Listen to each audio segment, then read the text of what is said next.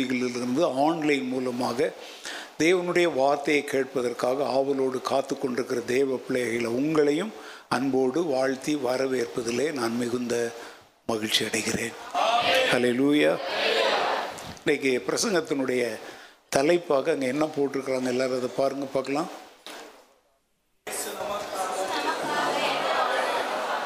Kristu என்னவானார்? What did Christ become for us இயேசு கிறிஸ்து நமக்காக என்ன ஆனார் அதில் ஒரு வேர்டு ஒன்றா சேர்த்துக்கோங்க. சிலுவையில் என்னவானார் இது வந்து சிலுவையை குறித்து உலகமெங்கும் பல்வேறு திருச்சபை எல்லா திருச்சபைகள் அல்ல பல்வேறு திருச்சபைகள் இந்த நாட்களை விசேஷித்த நாட்களாக நியமித்து கொண்டு இயேசு கிறிஸ்துவின் பாடு மரணம் உயிர் தெழுதல் இவைகளை குறித்து என்ன செய்கிறாங்க? முக்கியத்துவம் கொடுத்து பல்வேறு காரியங்களை செய்கிறாங்க. இதில் பாதி பக்தி பாதி பாரம்பரியம். சிலர் வந்து பக்திங்கிற பெயரில் ரொம்ப முத்தி போய் கிடக்குறாங்க. என்ன சொல்கிறாங்க இதெல்லாம் கொண்டாடணும்னு பைபிளில் போய் ஏங்க இது கொண்டாடுறதா? ஒருத்தரை பற்றி இன்னொருக்கு சொல்கிறதுக்கு பேர் கொண்டாடுறதா நல்ல கவனிங்க. This is not a celebration உலகம் இந்த காலத்தை ஏதோ ஒரு குறிப்பிட்ட காலகட்டத்திலிருந்து சரித்திரத்தில் இதை என்ன நாட்கள்னு நியமிச்சிருக்கிறாங்க. லெந்து நாட்கள் பாரம்பரியம் தான் இல்லைன்னு நான் சொல்ல. இட் இஸ் டோட்டலி என்னது தான் ட்ரெடிஷன் தான். பைபிளில் இப்படி போட்டிருக்கு அப்படி போட்டிருக்குலாம் நம்ம பொய்யெல்லாம் சொல்லலை. ஆனால் அதுக்காக நாட்களை விசேஷித்து கொண்டு அதில் கர்த்தரை மகிமைப்படுத்த முயற்சிப்பது என்ன கிடையாது? தவறு கிடையாது. ஆனால் நீங்கள் பைபிளை அதுக்கு என்னவா காட்டக்கூடாது?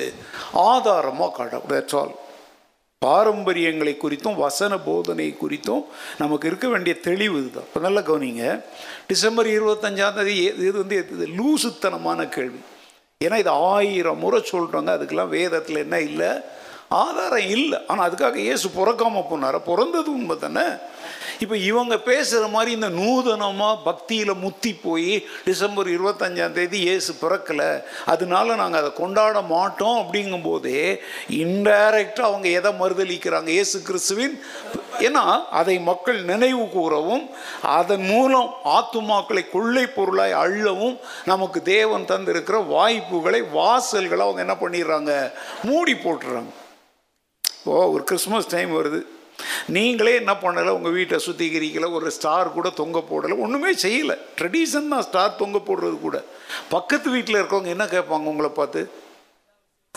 என்ன விசேஷமோ? ஐயோ அங்கே என்ன விசேஷம் இல்லையான்னு கேட்பாங்க. என்ன உங்கள் வீட்டில் இந்த வருஷம் கிறிஸ்மஸ்லாம் இல்லையா? புரியுதா உங்களுக்கு? ஏன்னா செத்து போன சுடுகார் மாதிரி நீங்கள் உட்கார்ந்தீங்கன்னா இயேசுவை அறியாதவங்களே கேட்குறாங்க இந்த வருஷம் கிறிஸ்மஸ்லாம் ஒன்றும் இல்லையா? கொண்டாடலையா? அப்போது இயேசுவை அறியாதவங்க கூட இந்த டிசம்பர் வந்தாலே இயேசுவின் பிறப்பை அவங்க நினைக்கிறாங்க. அது என்னன்னு கூட அவங்களுக்கு தெரியலை. அதை தெரிய வைக்கிறதுக்காவது நம்ம ஒரு முயற்சி எடுக்கணும் இல்லையா? ஹலோ ஏங்க இவ்வளோ வேதத்தை போதிக்கிற நாங்கள் நம்ம மடப்பசங்களா? இதெல்லாம் வந்து இந்த பாரம்பரியத்தை நம்ம யாருக்காக பயன்படுத்திக்கிறோம்? கர்த்தருக்காக பயன் பைபிள் சொல்லுது வார்த்தையினாலாவது கிரியையினாலாவது எதை செய்தாலும் அதையெல்லாம் கர்த்தராகிய இயேசு கிறிஸ்துவின் முன்னிலையாக செய்து பிதாவாகிய தேவனை என்ன செய்ய கடவோம்? அதனால் உலகம் இங்கேருந்து கேட்டுக்கிட்டு இருக்கிறவங்கெல்லாம் என்னப்பா சத்தியம் பேசுகிறோன்றாங்க இதெல்லாம் கொண்டாடுங்க கொண்டாடுறது இல்லைங்க இந்த காலத்தை அதுலேயும் நம்ம நாட்டில் பார்த்திங்கன்னா என்னென்னத்தையோ சட்டத்தெல்லாம் கொண்டாந்து இந்த ஞாயிற்றுக்கிழமை ஆராதனை ஒன்றில் தான் இன்னும் கை வைக்காமல் இருக்கிறாங்க. இந்த குட் ஃப்ரைடே கூட பார்த்தீங்கன்னா ஒரு காலத்துலலாம் அப்படியே டோட்டலாகவே எல்லாம் விடுமுறையாக இருக்குது இப்போல்லாம் அப்படிலாம் இல்லை. இல்லையா?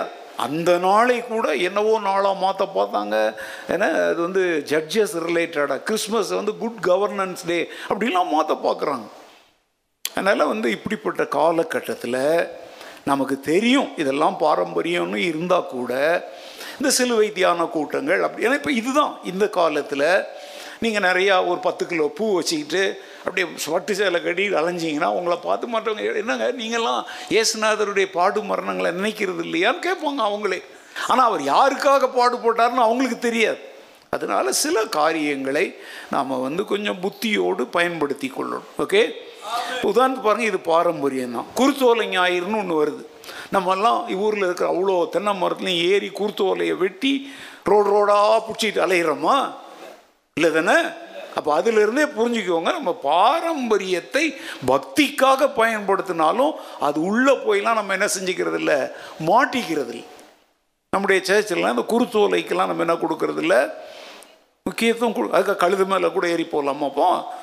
அதனால் வந்து சில சபைகள் நம்ம பட்டணத்தில் கூட அந்த நாளில் நாங்கள் சர்ச்சே திறக்க மாட்டோம். மூடியே போட்டுவோம் சர்ச்சு.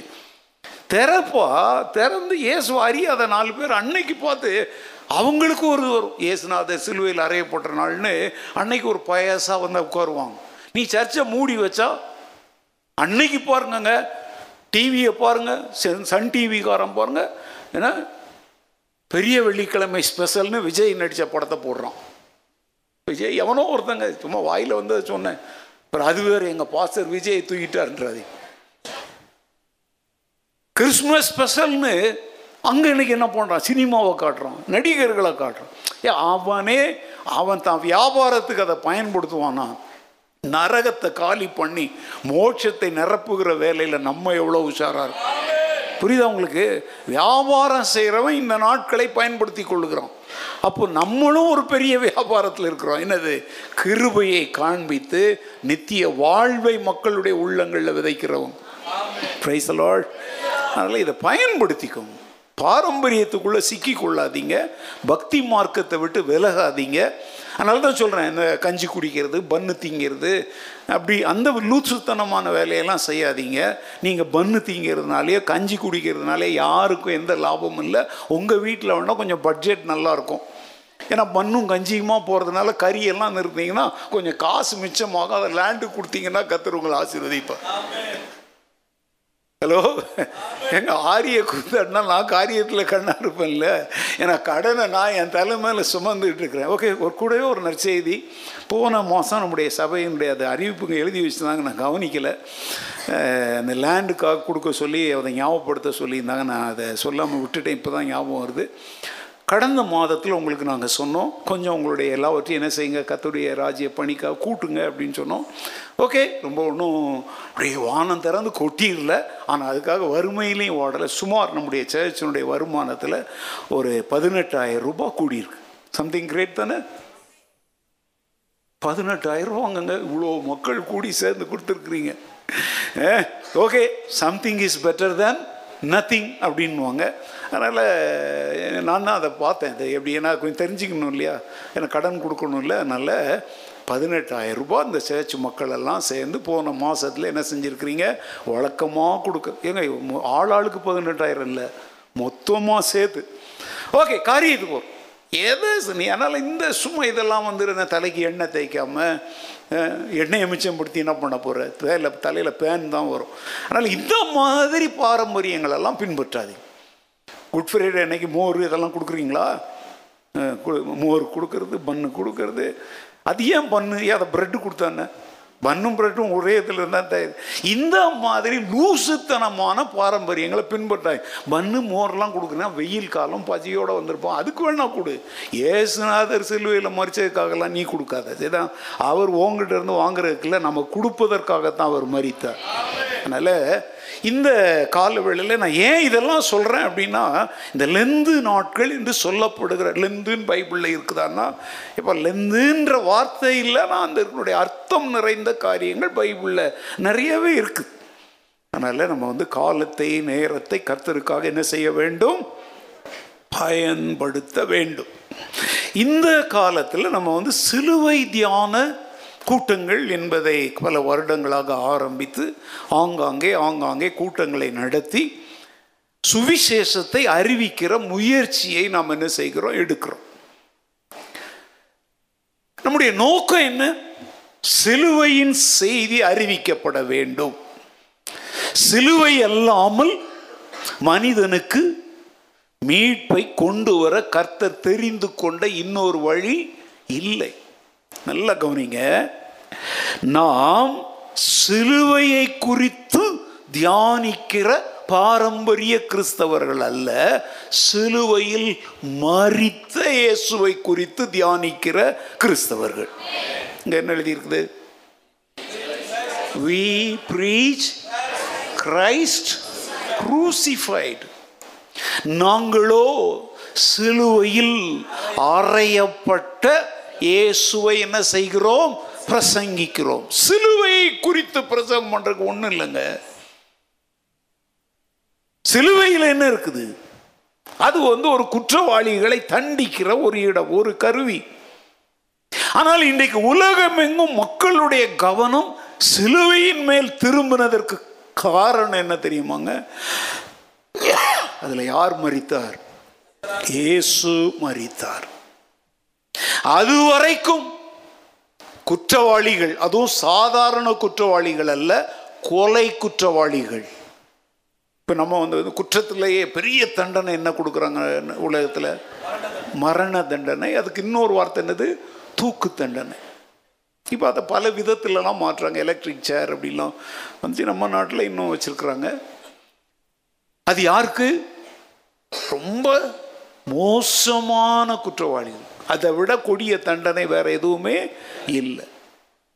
அப்போ இயேசு அந்த சிலுவையிலே மறித்த பின்புதான் இந்த சிலுவையின் செய்தி இந்த சிலுவை மீது கவனம் உலகமெங்கும் திரும்புவதற்கு ஒரே காரணம் not the cross but the Christ சிலுவையில் முக்கியத்துவம் எதுவும் இல்லை. ஏசு கிறிஸ்து அதில் மறித்ததுனால தான் சிலுவை இன்னைக்கு முக்கியத்துவம் பெற்றிருக்குது. இல்லையா ஓ பாரம்பரியத்தின்படி ஒரு சர்ச்சு கோபுரத்தில் ஒரு சிலுவையை வைக்கிறாங்க. இல்லையா? சிலர் கேட்பாங்க சிலுவை வச்சுட்டா?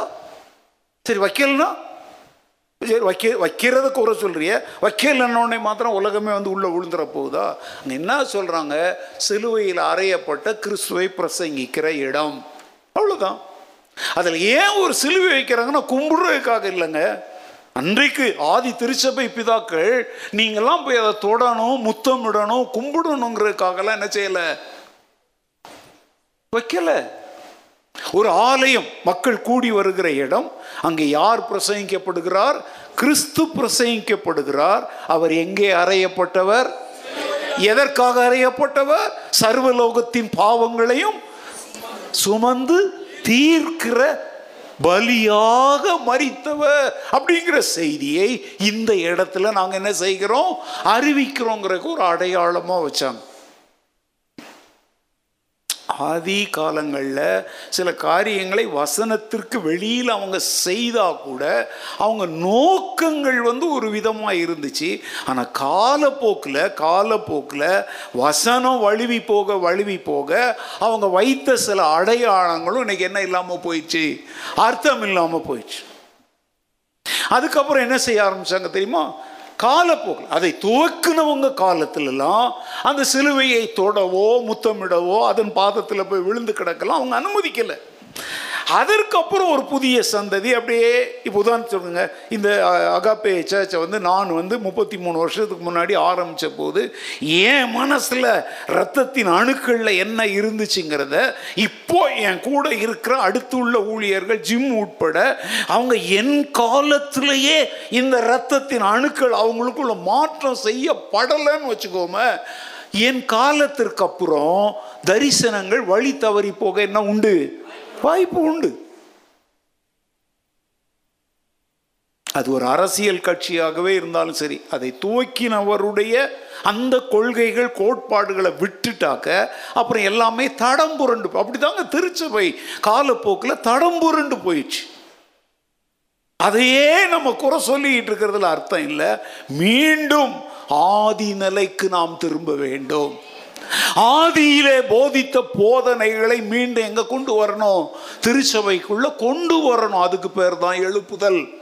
ஆடுறதும் குதிக்கிறதும் தையா தக்கான்னு பண்றதும் அந்நிய பாசையில பேசுறது இல்லப்பா. எழுப்புதல்.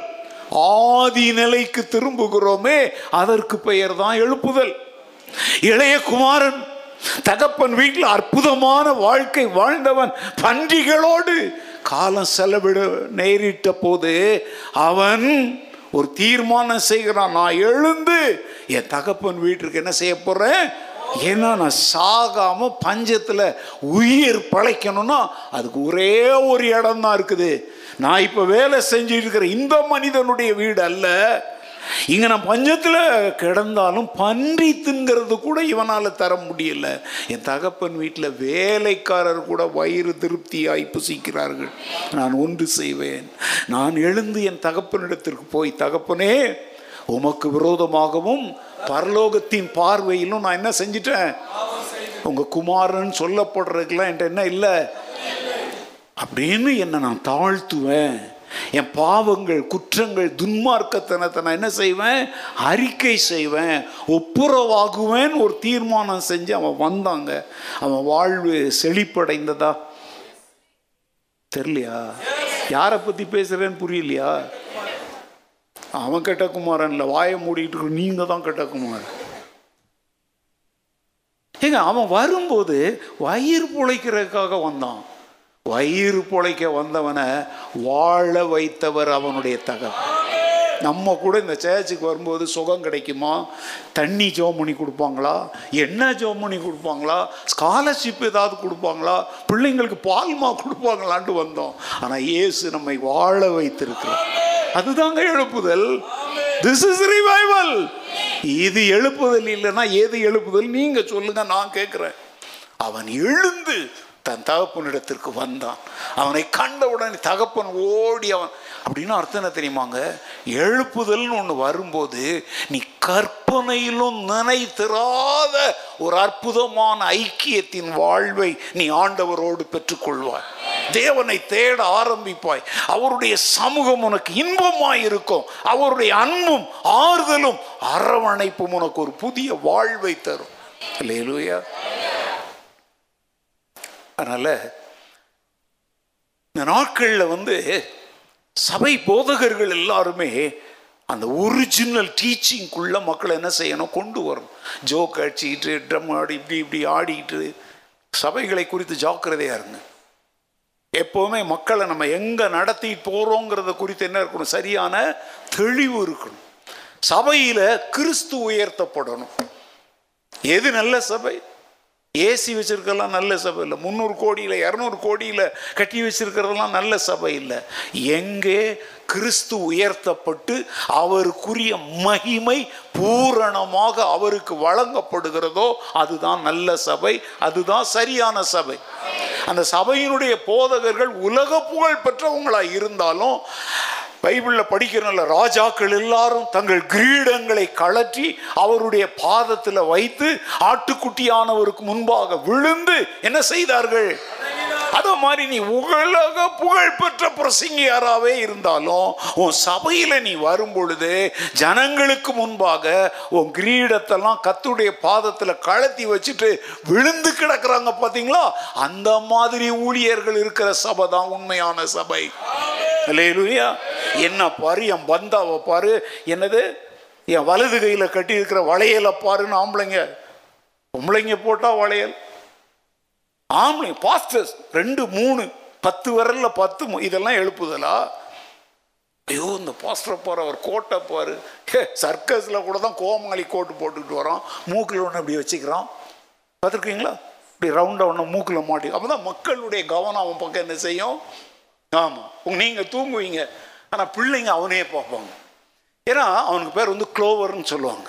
நம்ம அவனுக்கு என்ன பேர் வைக்கிறோம்? ஜோக்கர். நம்ம சொல்கிறது நான் எப்பவும் சொல்கிறேங்க கோமாளி. அழகாக தமிழில் சுத்தமாக சொல்கிறார் கோமாளி பய. இப்போவும் சொல்கிறேன் புல்பீட்டில் வந்து என்ன பாரு என் முகரையை பாரு என் அழகை பாரு என் கோட்டை பாரு என் மோதிரத்தை பாரு என் வாட்சை பாரு என் பிரேஸ்லெட்டை பாரு என் ஷூவை பாரு. நான் போட்டிருக்கிற ஒரு பனியன் வந்து நாற்பதாயிரம் ரூபான்னு சொல்லிட்டு நிற்கிறான் அப்படின்னா அவன் யார்? இவர் பாசையில் கோமாளி முன்னால் போய் உட்காந்து வருவானா யாராவது? உயிர்ப்பிக்கப்படுகிற இடங்களுக்கு வரணும். அலையிலூயா நம்முடைய ஆத்துமா உலக கவலைகளால் பாரங்களால் நொந்து நூடுல்ஸ் ஆகி கிடக்குதுங்க. கத்தருடைய வார்த்தை நம்மை உயிர்ப்பிக்கணும். லேலூயா இன்றைய பிரசங்கத்தினுடைய தலைப்புக்கு மீண்டும் வாங்க. கிறிஸ்து நமக்காக ஆ? என்ன சிலுவையிலே என்னவானார்? சொல்லுங்க என்னவானார்? ஆ. அப்புறம்? ஆ. ஆ. ஆமாம் வெரி குட் மூணு நாலு பேர் சொன்னீங்க. அந்த நாலு பேருக்கு ரொம்ப நன்றி. வாயை மூடிட்டு இருந்தவங்கெல்லாம் ஒன்றுமே தெரியாது. அவங்களுக்கு ஏசு சிலுவையில் என்னவானார்னு தெரியாமல் தான் நீங்களாம் மீட்கப்பட்டு ரட்சிக்கப்பட்டு இந்த சபையில் வந்து உட்கார்ந்துருக்கிறீங்களா? சொல்லுங்க. என்ன ஆனார் என்று மூன்று குறிப்புகளை நான் சுருக்கமாக உங்கள் முன்னாடி வைக்க விரும்புகிறேன். நிறைய வசனம் சொல்லுவேன். எழுதிக்கோங்க. கோர்வையாக நீங்கள் அதை எழுதுனீங்க அப்படின்னா ஒரு நல்ல பைபிள் ஸ்டடி உங்களுக்கு கிடைக்கும். இப்போ நான் அதை நடத்துவேன். நான் யூஸ்வலாக உங்களுக்கு தெரியும் நான் இந்த மாதிரி பிரசங்கம் பண்ணேன்னா மூணு குறிப்பை ஒரு நாள்லலாம் பேசிக்க மாட்டேன். ஒரு குறிப்பை ஒரு வாரத்திலே முடிக்கிறது கஷ்டம். ஏன்னா இதை விட உன்னதமான சத்தியங்கள் வேற எதுவுமே இல்லைங்க. இல்லையா மீட்பின் சத்தியங்களை ஒரு வருஷம் ரெண்டு வருஷத்தில் முடிக்கணும்னு நினச்சேன். ஆனால் இப்போ நாலாவது வருஷம் ஓடிட்டு இருக்குது. எப்போ முடிக்க போகிறேன்னு தெரியல. ஏன் தெரியுமோ அது கிறிஸ்துவும் அவருடைய சிலுவையும் சம்பந்தப்பட்டது. இல்லையா நம்பர் ஒன் சிலுவையில் இயேசு எனக்காக உனக்காக என்ன ஆனார்? நம்பர் ஒன் ரெண்டு குருந்தியர் ஐந்தாவது அதிகாரம் இருபத்தி ஒன்றாவது வசனம். Second Corinthians chapter five verse twenty one நாம் அவருக்குள் தேவனுடைய நீதியாகும்படிக்கு பாவம் அறியாத அவரை நமக்காக பாவமாக்கினார். நல்ல கவனிங்க இந்த வசனத்தை அப்படி பிட்டு பிட்டு பாருங்க. நாம் அவருக்குள் எவருக்குள்? கர்த்தராகிய இயேசு கிறிஸ்துவுக்குள். என்ன ஆகணும்?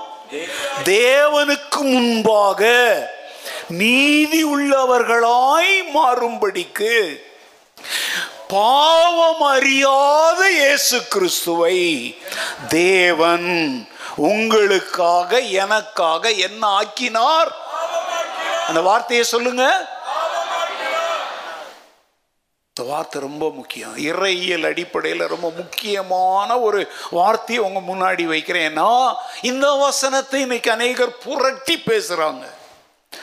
இயேசு கிறிஸ்துவுக்குள் தேவனுக்கு முன்பாக நாம் என்ன உள்ளவர்களா நிக்கணும் மாறணும்? ஏன்னா நம்மிடத்துல நீதி இல்லை. நம்முடைய நீதிகள் எல்லாம் தேவனுடைய பார்வையில் என்னவா இருக்குது? அழுக்கான கந்தையா இருக்குது.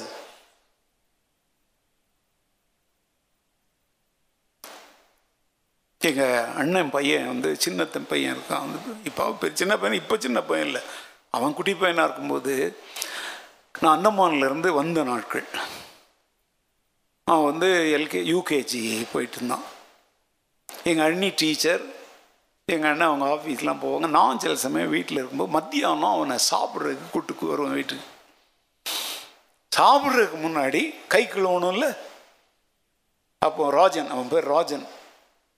அவன்கிட்ட சொல்லுவேன் கை கழுவிடு அப்படின்னுவேன். அவன் என்ன பண்ணுவான் தெரியும்? ஒரு பக்கெட்டில் போயிட்டு அப்படியே அந்த கையை விட்டு இப்படி ரெண்டு ஆட்டு ஆட்டுவான். ஆடிட்டு சிதப்பா கை கழுவிட்டேன்னுவான் அப்போ தான் பார்த்தீங்கன்னா அவர் ஆட்டும்போது அவர் காலையிலேருந்து பசங்க கூட ஆடின அவ்வளோ அழுக்கும் அப்படியே நிற்கும் அவர் கையை கழுவிட்டார். ஆனால் கையில் என்ன ஒட்டிக்கிட்டு இருக்கணும் தெரியலைன்னா நீங்கள் இன்னைக்கு போய் உங்கள் பைப்பை திறந்து உங்கள் கையை விட்டு பாருங்க அப்புறம் தான் தெரியும். நம்முடைய பார்வையில் நான் ஜோம் பண்ணிட்டேன் நான் உபவாசம் இருந்துட்டேன் நான் அதை செஞ்சிட்டேன் இதை செஞ்சிட்டேன்னு ரெண்டு ஆட்டு ஆட்டிட்டு தூக்குறோம். ஆண்டவருடைய பார்வையில் இப்போ தான் அழுக்கு இன்னும் ரொம்ப தெரியுது. நல்லா கவனிச்சுக்கோங்க. நம்முடைய நீதியின் கிரியைகளின்படி அவர் நம்ம என்ன செய்யலை? ரட்சிக்கலை. ஏன்னா நான் எவ்வளவு முயன்றாலும் தேவனுடைய நீதியை என்னால் என்ன செய்ய முடியலை முழுமையாக நிறைவேற்ற முடியலை. அதனால தேவனுக்கு முன்பாக நான் நீதிமானாய் நிற்கும்படி பாவமே அறியாத இயேசு கிறிஸ்துவை பிதாவாகிய தேவன் எனக்காக நல்லா கவனிங்க நான் சொல்ல போற வார்த்தை பாவி ஆக்கினார் அல்ல பாவமாக்கினார். He became the sin but not the sinner இது இறையல்ல இன்னைக்கு ஒரு பெரிய குழப்பத்தை போதிச்சுட்டு இருக்கிறாங்க. அவர் பாவியானார் இல்லைங்க அவர் பாவியெல்லாம் ஆக முடியாது. அங்க பைபிளின் வசனம் என்ன சொல்லு பாவம் அறியாத அவரை நமக்காக என்ன ஆக்கினார்?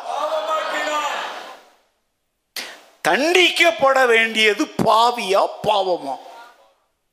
பாவியா? பாவினா நீ எப்படி இங்க வந்து உட்கார்ந்த? ஏங்க பாவிகளை தேவன் நேசிக்கிறார் பாவத்தை தான் வெறுக்கிறார். இப்போ நம்ம குழந்தைங்க வந்து குறும்பு பண்றாங்க. காத்த ஒரு திருக்கு திருக்குறோம். குழந்தைய காத்த திருக்குனா கூட நம்முடைய நோக்கம் குழந்தைய வேதனைப்படுத்துறது இல்லை அவங்க நம்மள ஒரு விஷயத்துல வேதனைப்படுத்துறாங்களே அதை சுட்டி காட்டுறதுக்காகத்தான் தண்டிக்கப்படுவது பாவி அல்ல அவனை என்னை விட்டு பிரிக்கிற பாவத்திற்கு ஒரு முடிவு கட்டணும். So he became the sin. அப்படின்னு அர்த்தம் என்ன தெரியுமாங்க? ஏன் பாவங்கள் எல்லாம் அவர் மேல் என்ன செய்யப்பட்டன? சுமத்தப்பட்டன. நம்ம சொல்ற பாட்டு பாடுறோம் இயேசு சுமந்து கொண்டாரே நான் சுமக்க என்னத்தை சுமந்து கொண்டார்? என்னத்தையோ சொல்றோம். பலவீனம் சுமந்து கொண்டார் பலவானாய் மாற்றி விட்டார். இப்படி பாடிட்டே போறோம். ஆனா நீங்க நல்லா கவனிங்க பலவீனம் நோய்கள் பேய்கள் என்னென்னத்தையோ அவர் நம்மளை விட்டு விலக்கினாருங்க. ஆனா இதுக்கெல்லாம் மூல காரணம் என்ன? What is the root cause sin பாவம் தான் மனிதன் பாவம் செய்த போது தேவ சமூகத்தில் நேரடியாக வர தைரியம் இல்லாமல் அப்பா பிதாவே என்று அவரை அழைக்க வேண்டியவன் ஓடி என்ன செய்கிறான் ஒழியிறான். முதல்ல அவனுக்கு வந்தது என்ன தெரியுமாங்க பயம். என்னது? பயம். ரெண்டாவது குற்ற மனசாட்சி. மூணு தேவ சமூகத்தை விட்டு என்ன செய்கிறது பிரிந்த வாழ்க்கை. நாலு இப்போ அவன் யாராக இருக்கிறான்? நிர்வாணியாக இருக்கிறான். இப்போ பாருங்க தேவன் வருவார் நம்மளை தேடுவார் அப்போ அவருக்கு முன்னாடி நம்ம என்னவா நிற்கக்கூடாது? கூடாது நிர்வாணியா நிற்க கூடாது அப்படிங்கிறதுக்காக அவங்க ஒரு காரியம் செஞ்சாங்க. கடந்த வாரம் கூட பைபிள் ஸ்டடியில் நான் அதை ரொம்ப அழகாக எக்ஸ்பிளைன் பண்ணேன். அத்தி இலைகளாலே தங்களுக்கு என்னத்தை உண்டு பண்ணாங்க? இதுதாங்க. நல்ல கவனிங்க. ஆண்டவருக்கு முன்பாக நிர்வாணியா நிற்கக்கூடாதுங்கிறதுக்காக அவங்க ஒரு முயற்சி எடுத்தாங்க பார்த்தீங்களா? அதுதான் நம்முடைய நீதி. அத்தி இலை காஞ்சி கருகானா அப்படி அதுவே என்ன செஞ்சிடுங்க? பொடியா போயிடும். இதுதாங்க நம்முடைய நீதி. தேவனுக்கு முன்பாக அவர் நம்ம ஏற்றுக்கொள்ளணும் அவர் நம்மளை அங்கீகரிக்கணுங்கிறதுக்காக நம்முடைய மூளையின் அறிவினாலே பாரம்பரிய பக்தியினாலே நாம் சில கிரியைகளை செய்கிறோம் பார்த்தீங்களா? அதுதான் சுயநீதி. அதெல்லாம் தேவனுக்கு முன்பாக நிற்காது. அந்த நீதியை அவரே உண்டாக்கினார். என்ன தெரியுமா?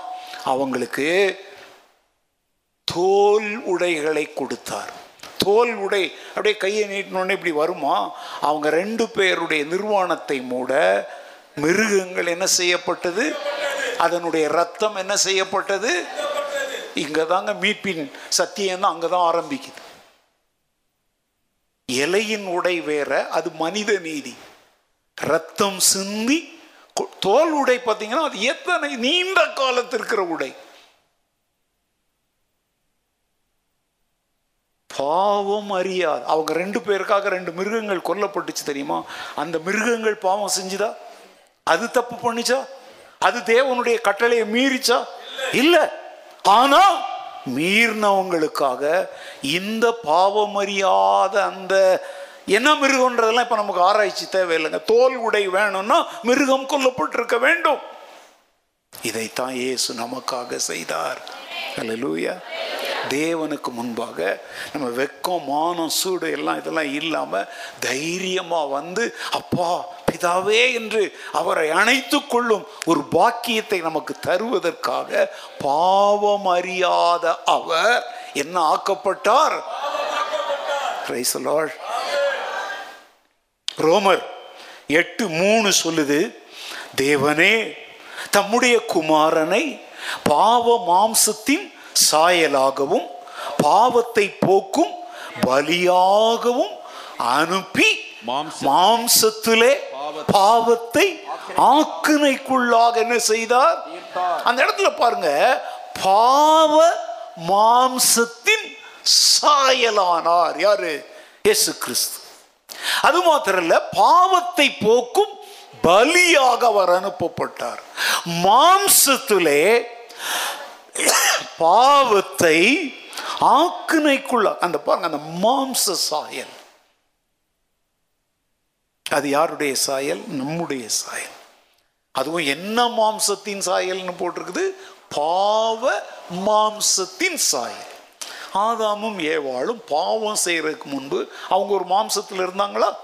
அது பாவ மாம்சத்தின் சாயலா? இல்ல பரிசுத்தமான சிருஷ்டிப்பின் நோக்கத்தை மையமாக கொண்டிருந்த சாயலா? பரிசுத்தமான தேவ சாயல். இப்போ அவங்க பாவம் செய்த போது அந்த சாயலை என்ன செஞ்சிட்டாங்க? இழந்துட்டாங்க. இப்போ தேவன் அவர்களை ஏற்றுக்கொள்ளத்தக்கதான ஒரு சாயலுக்குள்ள அவங்க வரணும் அப்படின்னா ஆண்டவர் ஏதோ ஒன்றை செய்ய வேண்டியதா இருக்குது. அவங்களால் அதை செஞ்சிக்க முடியல. தேவன் ஏதோ ஒன்றை செய்தார். அதைத்தான் மீட்பின் திட்டத்தில் முழு மனுக்குலமும் பாவம் செய்து அது வரைக்கும் மரணம் மனுஷனுக்கு கொடுக்கப்படலைங்க. நல்லா புரியுது அவங்களுக்கு நெற்றி வேர்வை நிலத்துல விழுந்து அவன் தொழில் செய்யணுங்கிறது தேவ திட்டம் இல்லை. பெண்ணானவள் பிள்ளை பெறும் பொழுது வேதனையோடு பிள்ளை பெறணுங்கிறதெல்லாம் தேவ திட்டமே கிடையாது. இதெல்லாம் பாவம் செய்த பின்பு வந்த விளைவுகள். நம்ம நம்ம ஆழ்ந்து சிந்திக்கிறது கிடையாது யாருமே. அப்படின்னா தெரியுமாங்க? நோயற்ற வலியற்ற வேதனைகள் அற்ற ஒரு அற்புதமான வாழ்வுக்கு தான் தேவன் நம்மை சிருஷ்டித்தார். ஆனால் பாவம் செய்த போது இதையெல்லாம் நாமே என்ன செய்தோம்? சம்பாதிச்சுக்கிட்டோம். அதனால தான் இந்த மீட்பின் வாழ்க்கையினுடைய முடிவில் நித்தியமான ஒரு மீட்பு வரப்போகுது பார்த்தீங்களா அங்கே அழுகையும் இல்லை கண்ணீரும் இல்லை துக்கமும் இல்லை வருத்தம் இல்லை வியாதி என்னெல்லாம் போட்டிருக்குது? ஏன்னா அந்த பழைய ஒரிஜினல் ஸ்டேட்டஸ்க்குள்ள ஆண்டவர் நம்மை மீண்டும் கொண்டாந்துடுறார். அல்லேலூயா அதுதாங்க மீட்பு. அதுதான் மீட்பு. பாவ மாம்சத்திலே அவர் வெளிப்பட்டார். ஆனால் இன்னைக்கு தெய்வ அவதாரம் சொல்றதெல்லாம் பார்த்தீங்கன்னா எதுவுமே பாவ மனிதனை மீட்க பாவ மனிதனுடைய சாயல் அதெல்லாம் வரல. வரும்போதே என்னவா கிங்கா குயினா அப்படித்தானே வந்திருக்காங்க? ஆ? எங்க இங்கே தான் இருக்கிறீங்களா எல்லாரும்? தெய்வ அவதாரங்கள் கதையெல்லாம் அதுவும் அப்படியே தலையை பார்த்தீங்கன்னா பத்து தலை இருக்கும். கை பார்த்தீங்கன்னா ஐம்பது அறுபது கை இருக்கும். இப்போ நான் கேட்குறேன் நிஜமாகவே இப்போ ஒருத்தன் வந்து யானை தலையோட ஒருத்தவங்க முன்னால் நின்னா என்ன பண்ணுவீங்க? ஓடிடுவீங்களா? நான் பிரசவம் பண்ணும்போது கூட ஓடிடுவீங்களா? ஓடிடுவாங்களே. இப்போ பார்த்தீங்களா ராகம். எவனாவது மியூசிக் அமைக்கப்போ அவங்க ராகத்துக்கு. ஓடிடுவாங்களாம்.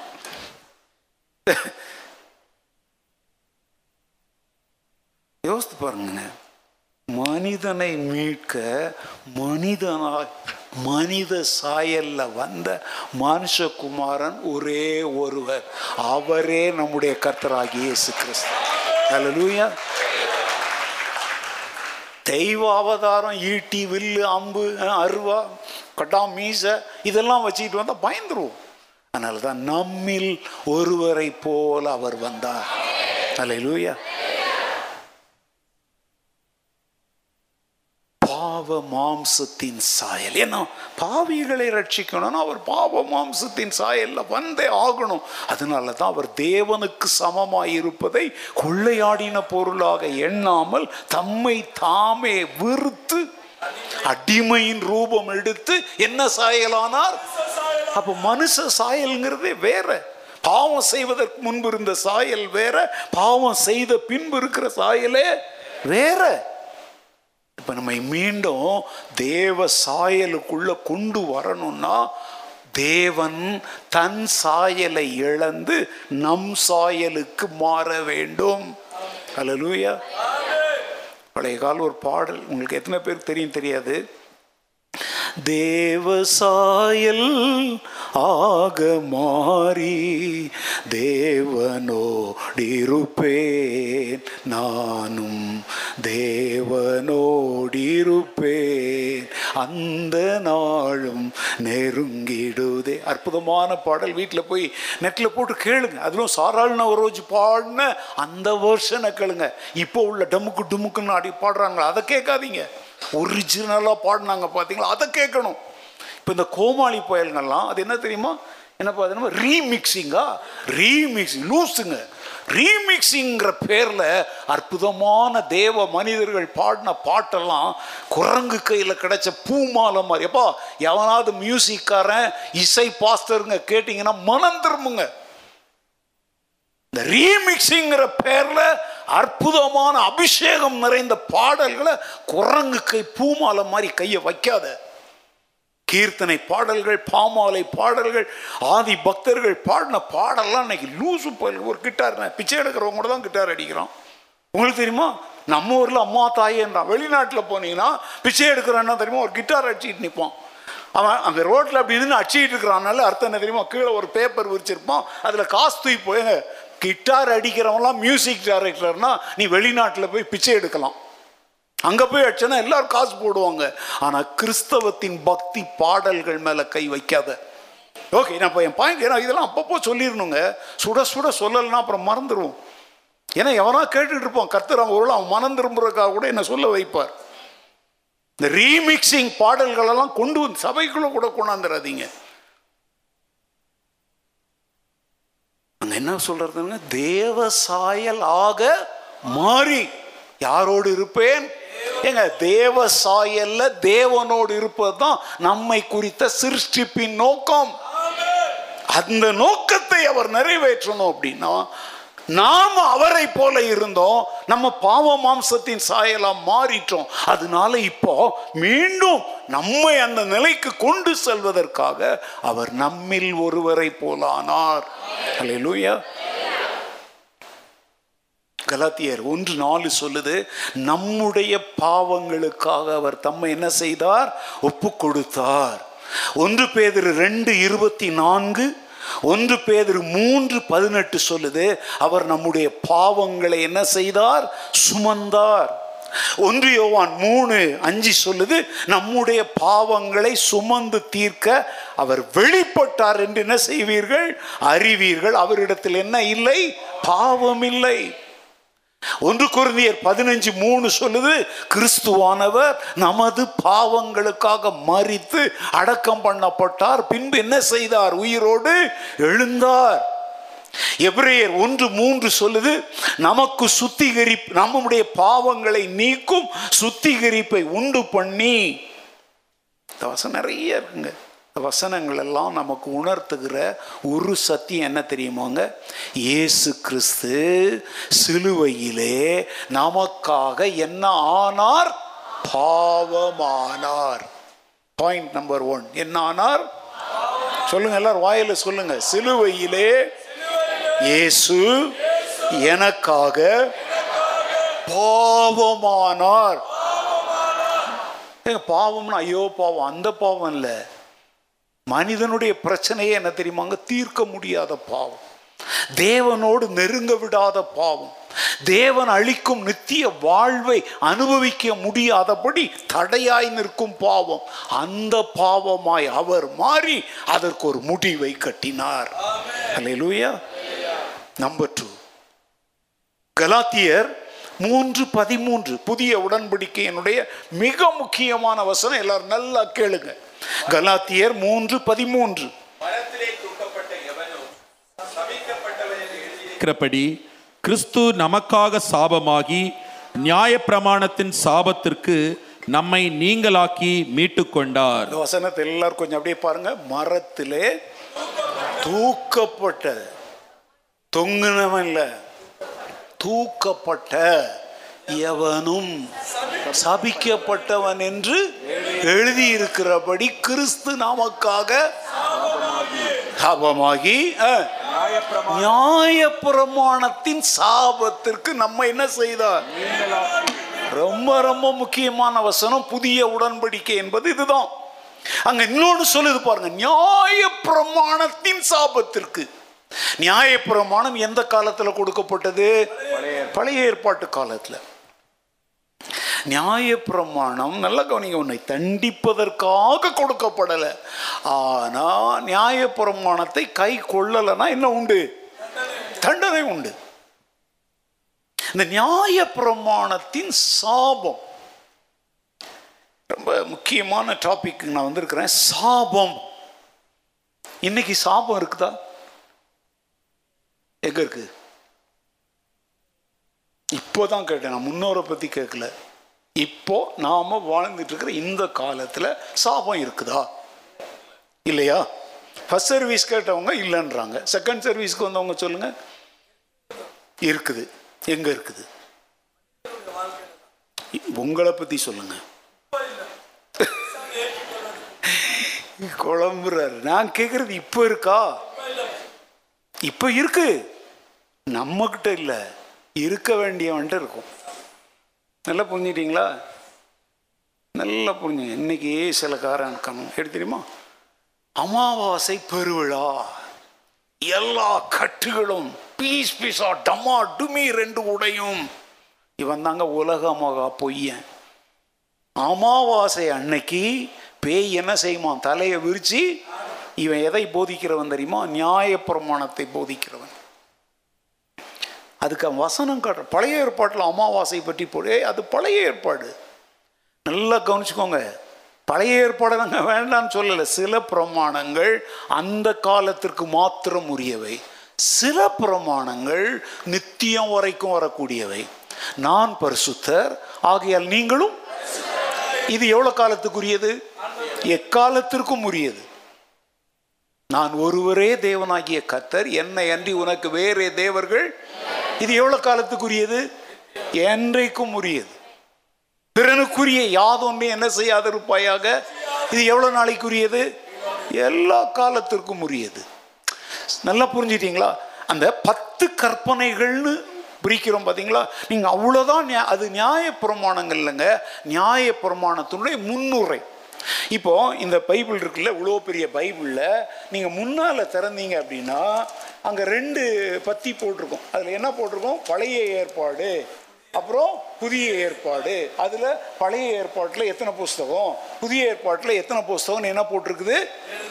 அவ்வளோதானா முடிஞ்சா? நான் அறுபத்தாறு புஸ்தகத்தையும் வாசித்தேன். இல்லை அறுபத்தாறு புஸ்தகத்து பேரைத்தான் வாசித்தேன். நான் அறுபத்தாறு புஸ்தகத்தையும் வாசிக்க முடியல. அதை மாதிரி பத்து கற்பனைகள் என்பது அந்த முன்னுரை தான் மேட்டர் வேணும்னா நீ உள்ளே போனோம் இந்த பத்து கற்பனைகள் நல்லா புரிஞ்சுக்கோங்க. அது என்றைக்கும் மாறாது. ஆனால் அதன் உள்பிரிவுகளில் சிலவற்றை பலிகள் அந்த கற்பனையினுடைய பின்னால் வரும் பொழுது லேவிய ராகமத்தை படித்து பாருங்க. அது முழுக்க முழுக்க ஆசாரியர்கள் பலிகளை பற்றியது. அந்த பலிகள் நியாயப்பிரமாணத்தோடு தொடர்புடையவை. அதனால தான் இயேசு நல்ல கவனிங்க அவர் சிலுவையிலே நமக்காக பலியான பொழுது மரத்திலே அவர் தூக்கப்பட்ட பொழுது நியாய பிரமாணத்தை அவர் நிறைவேற்றினதுனால நியாயப்பிரமாணத்தின் சாபத்திற்கு ஸ்டாப் அப்படின்னு அங்க ஒரு முற்றுப்புள்ளி வச்சிட்டார். லேலுயா இயேசு சொன்னார் நியாயப்பிரமாணங்களையாவது தீர்க்க தரிசனங்களையாவது அழிப்பதற்கல்ல. அதை நிறைவேற்றவே நான் வந்தேன் சொல்லி வேற நிறைய பேர்லாம் வரல. நியாய பிரமாணங்களையும் தீர்க்க தரிசனங்களையும் நிறைவேற்றி முடிக்க வந்த ஒரே ஒருவர் நம்முடைய மீட்பர். அவர் அதை எங்க செஞ்சு முடிச்சார்? சிலுவையிலே செய்து முடித்தார். ஹalleluya. இன்னொருவர் வரலங்க. நியாய பிரமாணங்களை தீர்க்க தரிசனங்களை நிறைவேற்ற இன்னொருவர் இந்த பூமியில வரல. வந்தவர் ஒரே ஒருவர். அதனால தான் சொல்றோம் அவரே வழி அவரே சத்தியம் அவரே ஜீவன். அவராலே அல்லாமல் வேறு ஒருவராலும் என்ன இல்ல. இல்லையா கொஞ்சம் காது கொடுத்து கேளுங்கப்பா. சும்மா மத வெறி பிடிச்சி மதம் மாட்டோன்னு கத்திட்டு கிடக்காத. கொஞ்சம் கேளு. சிந்தனை செய். கத்தர் உன்னோடு பேசுவார். ஹalleluya நான் உங்களுக்கு சொல்கிறேங்க இன்னைக்கு நிறைய பேர் ஜனங்களை மீண்டும் எங்கே இழுத்துட்டு போகிறாங்க நியாயப்பிரமாணத்துக்குள்ளே இழுத்துட்டு போயிட்டு இதை செஞ்சேன்னா அப்படி ஆகிடும் அதை செஞ்சேன்னா இப்படி ஆகிடும் அப்போ அதுக்காக என்ன வேணாலும் செய்யலாம்னு அர்த்தம் கிடையாதுங்க. இன்னைக்கு நம்ம வாழ்கிற பிரமாணத்துக்கு பேர் என்ன தெரியுமா? கிருபையின் பிரமாணம். We are under the grace அதையும் இன்னைக்கு தப்பாக தான் சொல்லித்தரோம் எப்படி சொல்லுவாங்க பாஸ்டர் ரூபன் மாதிரி ஆளுங்கள்லாம் நேரோ மைண்டட் பீப்புள் அவங்க ரொம்ப குறுகிய பார்வையுடையவங்க. அதை செய்யாத இதை செய்யாத. ஏங்க இது வந்து பரிசுத்தம் ஒழுக்கம் சம்மந்தப்பட்டது இப்படி ட்ரெஸ் பண்ணாத அப்படி காட்டாத இப்படி பண்ணாதன்னா நல்லா கவனிங்க இது நியாயப்பிரமாணம் அல்ல. கிறிஸ்துவை நீ எப்படி பிரதிபலிக்க வேண்டும் என்பதற்குரிய நடைமுறை ஆலோசனைகள். It is not narrow minded doctrines ஆனால் அவன் என்ன பண்ணுறான் தெரியுமா? கிறிஸ்து உன்னை சுதந்திரமாக்கிட்டார். நியாயப்பிரமாணத்தின் சாபத்துக்கு நீங்கள் ஆக்கிட்டார் ஆனால் நீ என்ன செஞ்சாலும் அது உன்னை ஒன்றும் செய்யாது. அது எப்படி என்ன செஞ்சாலும் ஒன்றும் செய்யாது. இந்த கிருபை வந்து தப்பாக போதிக்கப்படுதுங்க. இன்னைக்கு நிறைய பேர் எழும்பி உபதேசங்களை தாறுமாறாக்கிக்கிட்டு இருக்கிறாங்க. ஒரு பக்கம் அவனுங்க இன்னொரு பக்கம் எப்படி தெரியுமா? பயமுறுத்தி பயமுறுத்தி. அமாவாசை எக்ஸாம்பிள் அமாவாசை. அதுலேயும் இந்த அமாவாசை ஜபங்கிற லூசுத்தனம் பல வருஷமாகவே இருக்குது. ஆனால் சமீப காலத்தில் பிசாஸ் அதை ரொம்ப கிளப்பி விட்ருக்காங்க எவனா பாருங்க தமிழ்நாட்டில் இருக்கவங்க அப்பா கில்லாடி சுட்டு கொள்ளணும் அவங்களாம் இந்த அவங்கள்ட்ட இருந்து தான் நம்ம ஆட்களும் கற்றுக்குறாங்க இந்த லிங்கராஜபுரத்தில் கூட அந்த பிரிட்ஜிக்கில் ஒருத்தன் இருக்கிறான். அமாவாசை அமாவாசை அன்னைக்கு பெரிய இது நடத்துகிறான் இவன் என்ன யார் தெரியுமாங்க? இவனே அடிமைத்தனத்துக்குள்ளே இருக்கிறான். நாட்களையும் காலங்களையும் வருஷங்களையுமா பார்க்குறீங்க அதுவா உங்களை மீட்கும். மீட்பு இயேசுவின் இடத்துல மாற்றும். இவர் சொல்கிறார் அமாவாசை ஜபத்துக்கு வாங்க. கட்டுங்களெல்லாம் என்ன பண்ணிடுவோம் வச்சிருவோம் இவன் முதல்ல பொருளாதாரங்கிற கட்டில் கிடக்குறான் உங்களை மாதிரி லூசுங்களை கூப்பிட்டு நாலு காசு போட்டு போமான்னு பாப்பாரு கீரிக்கும் பாம்புக்கும் விட்டுனா விடுறேன் சண்டை விடுறேன் சண்டை அவன் விடவே மாட்டான் ஆனால் நீங்கள் காசை விட்டு வருவீங்க அது மாதிரி இந்த அமாவாசை ஜபம் நடத்துகிறவங்களாம் வயிற்று பிழைப்புக்காக அடிக்கிற குடு குடு குடு குடு குடு குடு குடு குடு குடு குடு குடு வாங்க வாங்க வாங்க வாங்க ஓடுறியா அப்படின்னா நீ இன்னும் நியாயப்பிரமாணத்தின் சாபத்தில் கிடக்கிற சில சொல்லுவோம் உங்கள் வீட்டில் ஏன் இப்படி ஆகுது உங்கள் மரங்கள்லாம் ஏன் இப்படி கெட்டு போச்சு? தென்னை மரம்லாம் ஏன் பாழாக போச்சு? சாபம். என்ன இருக்குது? வியாபாரம் ஏன் கீழே போயிட்டே இருக்குது? சாபம் இருக்குது. நீ அதுக்கு என்ன செய்யணும்? பரிகாரம் பண்ணணும். என்ன பரிகாரம்? இது எங்கேயோ கேட்ட மாதிரி இல்லை. நீங்கள் ஒரு காலத்தில் ரட்சிக்கப்படாத போது இதை மாதிரி ஒன்றை கேட்டிங்களா? கேட்கலையா அப்போ அது ரெடிமைத்தன வாழ்க்கை தானே? இன்னைக்கும் அதே மாதிரி நீ இப்படி செஞ்ச பதினஞ்சு ரூபாய்க்கு நாங்கள் ஜெப பேனா விற்கிறோம் அந்த பேனா வச்சு எழுதுனா நீ டிஸ்டிங்ஷனில் பாஸ் பண்ணிடுவேன்னா உன்னை எங்கே கூட்டிகிட்டு போகிறான் திருப்பியும்? அடிமைத்தனம். தெரியுமா உங்களுக்கு? தமிழ்நாட்டில் இப்போ வியாபாரம் நடக்குதுங்க. பதினஞ்சு ரூபா தான் அந்த பெண்ணு. ஜெப பேனா. அந்த பேனாவுக்கு என்ன பேரா? தெரியாதா? இப்போதான் ஃபஸ்ட்டு நீங்கள் கேள்விப்படுறீங்களா? ஓகே பேனா வியாபாரிங்கன்னு எந்த லூசு பயிலாது வந்தால் வாங்காதீங்க. எங்கள் பாஸ்டர் ஓசிக்கே தருவார்ன்ட்டு போயிட்டே இருங்க. ஓசிக்கெலாம் தரமாட்டேன்.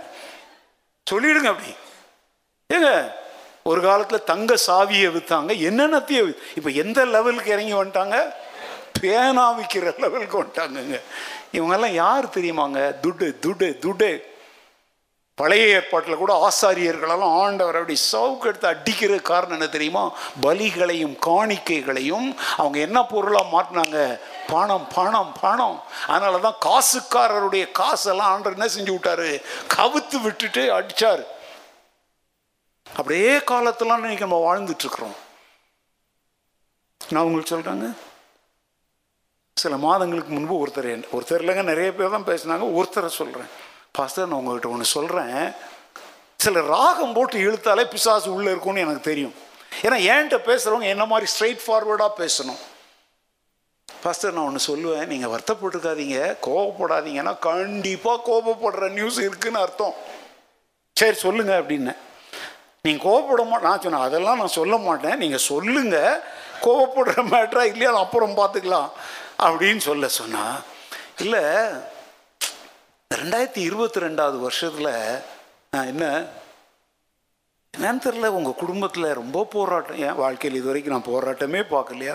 முப்பத்தி மூணு வருஷம் உங்கள் கூட போராடிட்டு தான் இருக்கிறேன். இந்த சர்ச்சை என்னைக்கு துவங்கினோ அன்னையிலேருந்தே எனக்கு போராட்டம். அதுக்கு முந்தி மாத்திரம் நான் போராடலையா? அது வேறு விதமான போராட்டம். சொல்கிறாரு நீங்கள் ஆஸ்பத்திரிக்கு போனீங்க. எப்போ தானே ஆஸ்பத்திரி போயிருக்கேன்னா இதுக்கு முந்திலாம் போகலையா? ஆ பாருங்கள் உங்களை ஆஸ்பத்திரியில் அட்மிட் பண்ணிட்டாங்க. அப்புறம் பார்த்தா பாஸ்டரம்மா ஸ்கூட்டர்லேருந்து என்ன ஆயிட்டாங்க? கீழே விழுந்து படுத்த படுக்கையே ஆயிட்டாங்க. சரி இருக்கட்டும். அப்புறம் பார்த்தா ஜிம்முக்கு பாருங்க காதில் பிரச்சனை. சரிப்பா அதுக்கு என்ன அப்படின்னா இல்லை நீங்கள் திட்டாதீங்க. யாராவது ஏதாவது பண்ணி பண்ணி பண்ணி வச்சிருப்பாங்க. ஏன் மாடு வைக்க மாட்டாங்களா? ஆடு வைக்க பண்ணி தான் வைப்பாங்களா? லூசுங்க. நான் சொன்னேங்க பாரு அவர் என்னை கொன்று போட்டாலும் நான் அவர் மேல நம்பிக்கையாரு சரி நான் கேட்குறேன் நீங்க ஒரு கேள்வி இருக்கலாங்க. அப்ப இன்னைக்கு யாருமே அது பண்ணி வைக்கிறது இல்லையா அப்படின்னு? அதெல்லாம் இருக்கு. ஆனா நமக்கும் அதுக்கும் என்ன இல்லை? தேட்ஸ் ஆல் கர்த்தரின் நாமம் பலத்த துருகம். நல்லா கவனிங்க. முதல் முதல் வசனத்துல சொன்ன நாம் தேவனுக்குள் நீதி உள்ளவர்களாகும்படி நமக்காக அவர் என்ன ஆயிட்டாரு? பாவம் ஆயிட்டார்ல அப்போ இப்போ பாருங்க நீதிமான் அப்படிங்கிற வார்த்தை எல்லாருக்கும் பொருந்தாது. யார் இயேசு கிறிஸ்துவுக்குள் இருக்கிறானோ அவன் தான் நீதிமான். அப்போ அந்த இயேசு கிறிஸ்துவுக்குள் இன்னமும் வராம வாழ்ந்துட்டு இருக்கிறவனுக்கு பண்ணி ஆடு மாடு பேய் கோழி சேவல் எல்லாம் பிடிக்கும். ஆனா நம்மள பிடிக்காது. இன்னைக்கு ஒரு தெளிவாக சொல்லித்தரேன் அப்போ அங்கெல்லாம் பண்ணி போட்டிருக்காங்களே இவங்களுக்கு பில்லிஷ் ஏங்க இருக்குது. அது உலகத்துல அது யாருக்கு? நமக்கு இல்லை. அந்த சாபங்களுக்கு நம்மளை ஆண்டவர் நீங்கள் ஆக்கிட்டாரு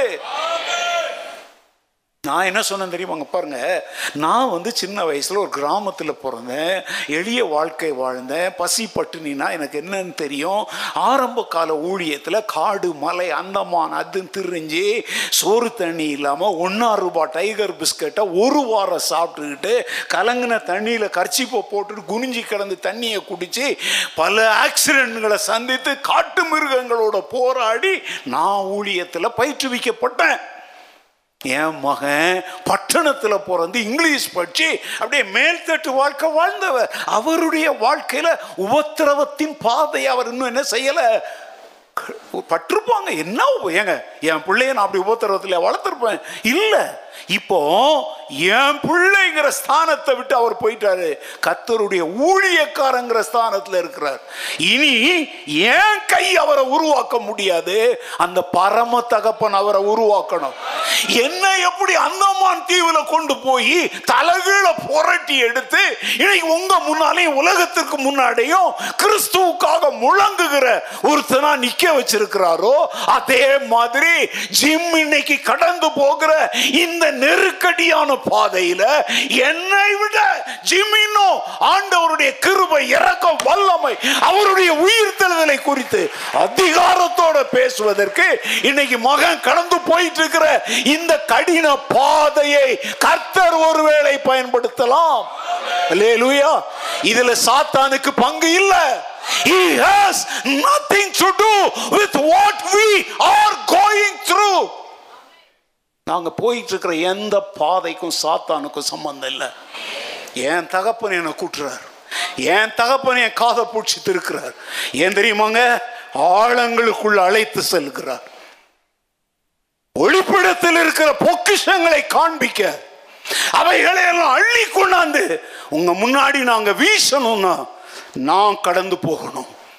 அவர் தாமே சோதிக்கப்பட்டு பாடுபட்டதினாலே சோதிக்கப்படுகிறவர்களுக்கு என்ன செய்ய வல்லவரானார்? பாசுரம்மாங்க என்ன செய்யல அந்தம்மா இந்த ஊழியம் ஆரம்பித்த காலத்திலிருந்து என்ன கல்யாணம் பண்ணிட்ட காலத்திலிருந்து படாத பாடுகள் எல்லாம் பட்டுட்டாங்க. அலையாத அலைச்சல்லாம் அலைஞ்சிட்டாங்க. போதுமான ஊழியம் செஞ்சிட்டாங்க. இன்னைக்கு ஆண்டவர் என் மகளே நீ சும்மா அலைஞ்சது போதும் கொஞ்ச நாள் படுத்துக்கிட. இப்போ சொல்கிறாங்க இப்போ கூட சொல்லோவியம்னு ஒரு பைபிளுக்காக படிச்சு முடிச்சிட்டாங்கன்னு நினைக்கிறேன். படிக்கிறவங்க படிக்கிறாங்க. இடையில நான் ஒரு சட்டம் போட்டேன் ஏன் புஸ்தகத்தெல்லாம் தொடக்கூடாதுன்ட்டு. ஏன்னா எங்கேயா தூக்கி போட்டுறாங்க இந்த இவன் இருக்கிறான். நம்ம ஜான் வின்சன் பையன் இஎல்எஸ்ல வேலை செய்கிறான் அவன்கிட்ட சொல்லி வர்ற புது புஸ்தகங்களெல்லாம் வாங்கி படிக்கிறாங்க படிக்கிறாங்க. எனக்கே பொறாமையாக இருக்கும் எனக்கு யாராவது புக்கு படித்தா என் கவனம் அந்த பக்கம் திரும்பும். யாராவது தின்னா கூட நான் திரும்பி பார்க்க மாட்டேன். புஸ்தகம் படித்தாங்கன்னா அட்டையை பார்ப்பேன். இது எது நம்ம படிக்காத புஸ்தகமான்னு. படிக்கிறாங்கங்க ஒருவேளை அந்த அம்மாவுடைய ஆத்மாவை ஆண்டவர் சுத்திகரிக்கிறாரா நமக்கு தெரியாது.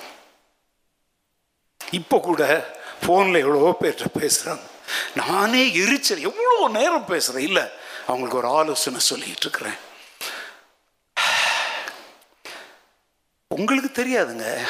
சிலர் என்ன சொன்னாங்க தெரியுமா? என்ன பாவம் பண்ணாங்களோ? அப்பாவுக்கும் சோம் இல்லை மகனுக்கும் சோம் இல்லை மனைவிக்கும் சோம் இப்போ மாலிக்கு ஒரு ஆப்ரேஷன் ஆயிருக்கா? இதுக்கு என்ன சொல்லும் ஐ டோன்ட் கேர் நீங்க என்ன வேணாலும் சொல்லிட்டு போங்கங்க. என் குடும்பத்தை என் குடும்ப நபர்களை அவர் சுத்திகரித்தாதான் உங்களுக்கு நாங்க பிரயோஜனமான பாத்திரமாய் மாறுவோம். விளக்காத பாத்திரத்தை சுத்திகரிக்காத பாத்திரத்தை அவனும் பால் ஊத்தி குடிக்க மாட்டான். எங்களை ஆண்டவர் சுத்திகரிக்க சுத்திகரிக்க நீங்க பிரகாசிப்பீங்க. இந்த சபை பிரகாசிக்கும் இந்த ஊழியங்கள் பிரகாசிக்கும். எங்களுடைய பார்வை வேறு. ஆண்டவரெல்லாம் கேள்வி கேட்க மாட்டோம் எவனோ ஒருத்தன் பாட்டு பாடும் குத்தம் சொல்ல மாட்டோம் குறை சொல்ல ஏன்னா ஊரில் யோக்கியது அப்படி. ஏன்னா நான் அப்படின்னா அர்த்தம் தெரியுமா? இன்டைரக்டாக சொல்கிறோம் நான் உங்க கூட காம்ப்ரமைஸ் ஆயிடுறேன். நான் சொல்கிறேங்க ஐ வில் நெவர் காம்ப்ரமைஸ் குற்றம் சொல்லுவேன் குறை சொல்லுவேன் கண்டிக்க வேண்டிய இடத்துல கண்டிப்பேன் தட்ட வேண்டிய இடத்துல தட்டுவேன். நீ என்ன கிரிட்டிசைஸ் பண்ணுறங்கிறத பற்றி கவலைப்பட மாட்டேன். ஏன்னா ஆண்டவர் அவருடைய கரத்தில் ஒரு காரணத்தோடு என்னை பிடிச்சிருக்கிறார். அல்லேலூயா நான் சொல்கிறேன் இந்த சாபம்ன்ற வார்த்தையை வச்சுக்கிட்டு உருட்டுற ஆட்களை குறித்து ஜாக்கிரதையா இருங்க. நம்மெல்லாம் சாபத்திற்கு நீங்களாக்கியாச்சு. இப்போ அந்தோன்ராஜ் கொஞ்சம் குழம்பிட்டு சொன்னார். சாபங்கள் இருக்குது அந்தோன்ராஜ். நமக்கு அதுக்கும் சம்மந்தம் இல்லை. ரோட்டில் என்னென்னவோ கிடக்குது. அதெல்லாம் நின்று பார்த்துட்டு போயிட்டே இருப்போமா? இல்லை. போகும்போது டேனிஷ் சிக்கன் திறந்துருக்கான்னு தான் பார்ப்பீங்க. கவானம் அதன் மேலே எதன் மேலே இருக்கணுமோ அதன் மேலே. ஆயிரம் நான் பாருங்க உதாரணம் சொல்கிறேன் சாபத்துக்கு மக்கள் வச்சுருக்க விளக்கம் சொல்கிறேன் நாங்கள் இப்போ குடியிருக்கிற வீடு இருக்குது பார்த்தீங்களா அது வந்து குரூஸ் திவாகரன். பெரிய ஒரு ஊழியக்காரர். அவருடைய ஜெப அதுதான் அதுதான் அவங்களுடைய தலைமை அலுவலகமாக இருந்துச்சு. அந்த அம்மா பேர் லுனா மேரி மோத்தி மேரி. தான் நாங்கள் அதை வாங்கினோம். அங்கே வந்து இருபத்தி நாலு மணி நேரம். ஐயோ அவங்க இருக்கும்போது அந்த ஊரில் எவனும் இருக்க முடியாதுங்க. பாட்டு ஜபம் அது இதுன்னு டுவெண்ட்டி ஃபோர் ஹவர்ஸும் அந்த வீட்டில் இருந்து என்ன வந்துக்கிட்டே இருக்கும். வசனம் ஊழியக்காரங்க அந்த வீட்டில் பேய் இருக்குமா? சொல் நீங்கள் இப்போ சொல்லுங்கள் இருபத்தி நாலு மணி நேரம் seven into twenty four prayer அது இது அந்த வீட்டில் பேய் இருக்குமா? இருக்குமா? சரி ஓகே அப்போ அந்த வீட்டை நாங்கள் வாங்கிட்டோம். நாலாம் கிரக பிரவேசம் அது என்ன கிரக பிரவேசம் அப்படின்னு ஒன்று காடு அடித்து உங்களெல்லாம் கூப்பிட்டு சோறுலாம் போடலை பிரியாணிலாம் போடலை நானே ஜெபம் பண்ணிட்டு உள்ளே போயிட்டேன். இப்போ அந்த வீட்டுக்கு போனதுக்கப்புறம் நிறைய புது அனுபவங்கள். உடனே சுகவீனங்கள் பலவீனங்கள் ஒரு புதிய இடத்துல குடியிருக்க போனால் பல புது அனுபவங்கள் வரல ஒருத்தங்க என்ன சொல்கிறாங்க பாஸ்டர் கத்தர் எனக்கு சொல்கிறார் என்னையா சொல்கிறார் நீங்கள் இந்த வீட்டில் ஒரு ஜெபம் கூட வைக்காமல் வந்துட்டு நான் ஜெபிக்கலை நீ இவனுக்கு எப்படி தெரியும்? அவரை கூப்பிட்டு சோறு போடல. நீங்கள் ஒரு ஜெபம் கூட ஜப கூட்டம் கூட வைக்காமல் வந்துட்டீங்க. அதனால தான் பிசாஸ் என்ன செய்கிறோம் இதுவே முதல்ல ஒரு மூட நம்பிக்கை. நல்லா கவனிச்சுக்கோங்க. நீங்கள் நிறைய பேர் இன்னைக்கு பாஸ்டர் வீட்டில் கூட அதான் கூப்பிட்டு ஜெபம் பண்ணுறது ஆனால் மூட நம்பிக்கையோடு கூப்பிடக்கூடாது. கத்துடைய தாசர்கள் நம்ம கர்த்த தந்திருக்கிற ஆசீர்வாதத்தை பார்த்து நம்ம குடும்பத்தோடு என்ன செஞ்சுட்டு போட்டோம்? சந்தோஷம். ஏன்னா நீங்கள் ஆசீர்வாதமாக இருக்கணும் நாங்கள் ஜெபிக்கிறோம். நீ ஒரு புது வீடு வாங்கினேன்னா நம்மளை கூப்பிட்டு சபையாரை கூப்பிட்டு சகோதர ச என் காணும போன என் வீட்டை ஆட்டை கண்டுபிடிச்ச மாதிரி இப்போ வீட்டை கண்டுபிடிச்சிருக்கிற என் கூட என்ன செய்யுங்க? அது வேண்டாம் ஒரு சோறு போடு. ஆனால் அப்படி போடலைன்னா ஜப கூட்டம் நடக்கலைன்னா பேய் பூந்துக்குவோம் சாபம் வருங்கிற கள்ள உபதேசத்தை என்ன செய்யாத? எங்கள் வீடு பார்த்தீங்கன்னா முச்சந்தி. எப்படின்னா ஏத்தால ஒரு ரோடு இந்த பக்கம் ஒரு ரோடு இந்த இந்த முச்சந்தி வீடு ரொம்ப ஆசீர்வாதமான வீடு. ஏன்னா ஊரில் இருக்கிற அவ்வளோ பேரும் நம்ம வீட்டு வாசலுக்கு தான் வருவோம். தீட்டு கழிப்பு அது இது என்னது? எல்லாமே அந்த முச்சந்தியில் தான் கொண்டாந்து போடுவாங்க என்ன நடந்துச்சு தெரியுமா? எங்கள் வீட்டு வாசலில் பார்த்தீங்கன்னா தினந்தோறும் ஒரு அஞ்சாறு எலுமிச்சம்பழம் கிடக்கும் கோழி முட்டை கிடக்கும். அதை உடைக்காமல் போட்டிருந்தா நமக்கு லாபமாவாக இருந்திருக்கும். காலையில் வீடு பெருக்க போனாலே அப்படி தான் கிடக்கும். அதில் என்ன பண்ணுவானுங்க தெரியுமா? ஒரு எலுமிச்சம்பளத்தை அப்படி ஒரு குத்து குத்தி அதில் ஒரு ரெண்டு ரூபாயை சொருவி வர போடுவானுங்க. அது என்னன்னு அதெல்லாம் தெரியும் அதை போய் ஆராய்ச்சி இருக்கிற அளவுக்கு நேரம் காலம் நமக்கு இங்கே இருக்குது பாஸ்டர் அம்மா என்ன பண்ணுவாங்க தெரியுமா? அந்த ரெண்டு ரூபாயை எடுத்து தண்ணியில் கழுவிட்டு மிஷினரி உண்டியலில் போட்டுருவாங்க. முச்சந்தி வீட்டில் வாங்கினா மிஷினரி ஊழியத்துக்கு உதவி செய்யலாம். ஓகே? பயந்துட்டு கேட்குறீங்க சிலருக்குலாம் கொலை நடிங்கிட்டு கேட்குற மாதிரி இன்னைக்கு என் உபதேசத்தை கேட்டு திருந்திட்டு போ. ஓகே ரொம்ப சந்தோஷமா இருக்கும். பார்ப்பேன் எத்தனை முட்டை கிடக்கும்? அது கிடக்கும் இது கிடக்கும். அப்படியே குங்குமத்தை கொட்டிட்டு போயிருப்பாங்க. ஆ? இதை வச்சுக்கிட்டு அப்படி சொல்கிறாங்க உங்கள் வீட்டை பேய் ஆட்டுது பத்து கத்திரிக்காய் ஆட்டுது. இதை வச்சுக்கிட்டு நான் என்ன பண்ணேன்னா ஒரு நாள் நம்ம பழைய சர்ச்சில் ஒரு பிரசங்கம் பண்ணேன். ஆசிரமம் அந்த எலுமிச்சம்பழத்தில் இருந்த காசு எடுத்து உண்டியலில் போட்டாங்க. நானாக இருந்தால் அந்த எலுமிச்சம்பழத்தை ஜூஸ் போட்டே குடிச்சிருப்பேன்னு சொன்னேங்க. குடிக்கல குடிச்சிருவேன்னு சொன்னேன். நடந்தது என்ன தெரியுமா? நம்ம ஜான் வின்சென்ட் கேத்தரின் பையன் டேவிட்னு ஒரு பெரியவர் இருக்கிறார். ஏன் அவரை பெரியவர்னு சொல்கிறேன்னா அவர் இப்போ என் முன்னாடிலாம் வர்றதில்லை. அவ்வளோ பெரிய ஆளாயிட்டார். அவர் பிறந்ததே எனக்கு தெரியுமா? ஒரு ஞாயிற்றுக்கிழமை. பாதி ஆராதனையில் அவளுக்கு வயிறு வலி வந்துச்சு. அந்த குழந்தை பேர்கால வரி வந்துச்சு. கூட்டிகிட்டு போயிட்டாங்க. கரெக்டாக ஜான்? நான் சொல்ல சதா நான் தப்பாக சொல்லலையே. வேறு வெளியே போய் பாஸ் தப்பாக சொல்லிட்டாருன்னு சொல்ல போகிறீங்க ஆறாவது நான் தான் சொன்னேன் இப்போம்மா நீ ஜெபம் பண்ணிக்கிறோம். போன் வீட்டுக்கு கூடி ஆராதனை முச்சி போனால் பையன் பக்கத்தில் படுத்து கிடக்குறான். எவ்வளோ எவ்வளோ அதாங்க பக்தி உள்ள பிள்ளைங்கள் கிடைக்கிற ஆசீர்வாதம். ஓகே சரி. இப்போ பாருங்க அந்த டேவிட் பையன் எப்படி இருப்பான்? அவன் கல்யாணத்தன்னைக்கு பார்த்ததுக்கப்புறம் இன்னும் பார்க்கல. குழந்த பிறந்துச்சா பிறந்துச்சா நான் தான் ஆமாம் அந்த அன்னைக்கு அதான் சொல்கிறேன் கல்யாணத்துக்கும் வெறும் பிரதேச ஒரு நாளைக்கு வந்து என்னை பார்க்க சொல்லணும். அவன்லாம் ரொம்ப ஸ்பெஷல் ஃபுல்லோ டேவிட். அவன் என்ன பண்ணான் தெரியுமா? சின்ன பையனாக இருக்கும்போது அந்த அவங்க அந்த அதுக்கப்புறம் அந்த அங்கே ஃபுட்பால் கிரவுண்ட்லாம் ஒன்று இருக்கு பார்த்தீங்களா அங்கே கூட முச்சந்திலாம் அங்கேயும் இப்படிலாம் போடுவாங்க. இவன் என்ன பண்ணிட்டான்? மதியானம் வரும்போது ஒரு எலுமிச்சம்பழத்தையே தூக்கிட்டு வந்துட்டான். அதில் குங்குமம் தடவி இருக்கு அது தடவி கொண்டாந்து கேத்ரின் கையில் கொடுத்து மா இதில் ஜூஸ் போட்டு கொடுமா. டேய் என்னத்துக்குடா இதை தொட்ட? பிரசங்கம் மறந்துருச்சு அம்மாவுக்கு. ஏ, அவன் சொல்கிறான் என்னம்மா நம்ம பாஸ் தானே சொன்னாரு. ரோட்டில் எலுமிச்சம்பழம் கடந்தால் நான் எடுத்து ஜூஸ் போட்டு குடிச்சிடுவேன்னு சொன்னாரு. அதனால தான் நான் தூக்கிட்டு ஏங்க இப்படிப்பட்ட டேவிட் மாதிரி பையன்க பிறந்த சபை இது. அல்லேலூயா. அந்த ஏழும் வயசுல அந்த சின்ன ரத்தத்துக்குள்ள விசுவாசம் எப்படி பாஞ்சுது தெரியுதா? ஏன்? சாபத்தெல்லாம் நம்பிட்டு ஒருத்தன் பிரசங்கம் பண்ணா இப்படிப்பட்ட சந்ததியை உருவாக்க முடியாது. இயேசு கிறிஸ்து சிலுவையிலே என் பாவங்களை சுமந்து தீர்த்து விட்டார். இனிமேல் நான் சாபத்திற்குரிய மனிதன் அல்ல. சாபம் என்னை ஒன்றும் செய்ய முடியாது. சாபங்கள் இருக்குது. அது யாரை தேடி போமோ அங்கதான் போகும். நிறைய பேர் அண்ணன் வந்து இல்லை பாஸ்டர் வந்து என்னதை நம்புறது இல்லை பண்ணி வைக்கிறத எங்க பண்ணி வைக்கிறத நம்புறேன். அந்த பண்ணி என்னைய ஒன்றும் செய்யாதுங்கிறதையும் நம்புறேன்.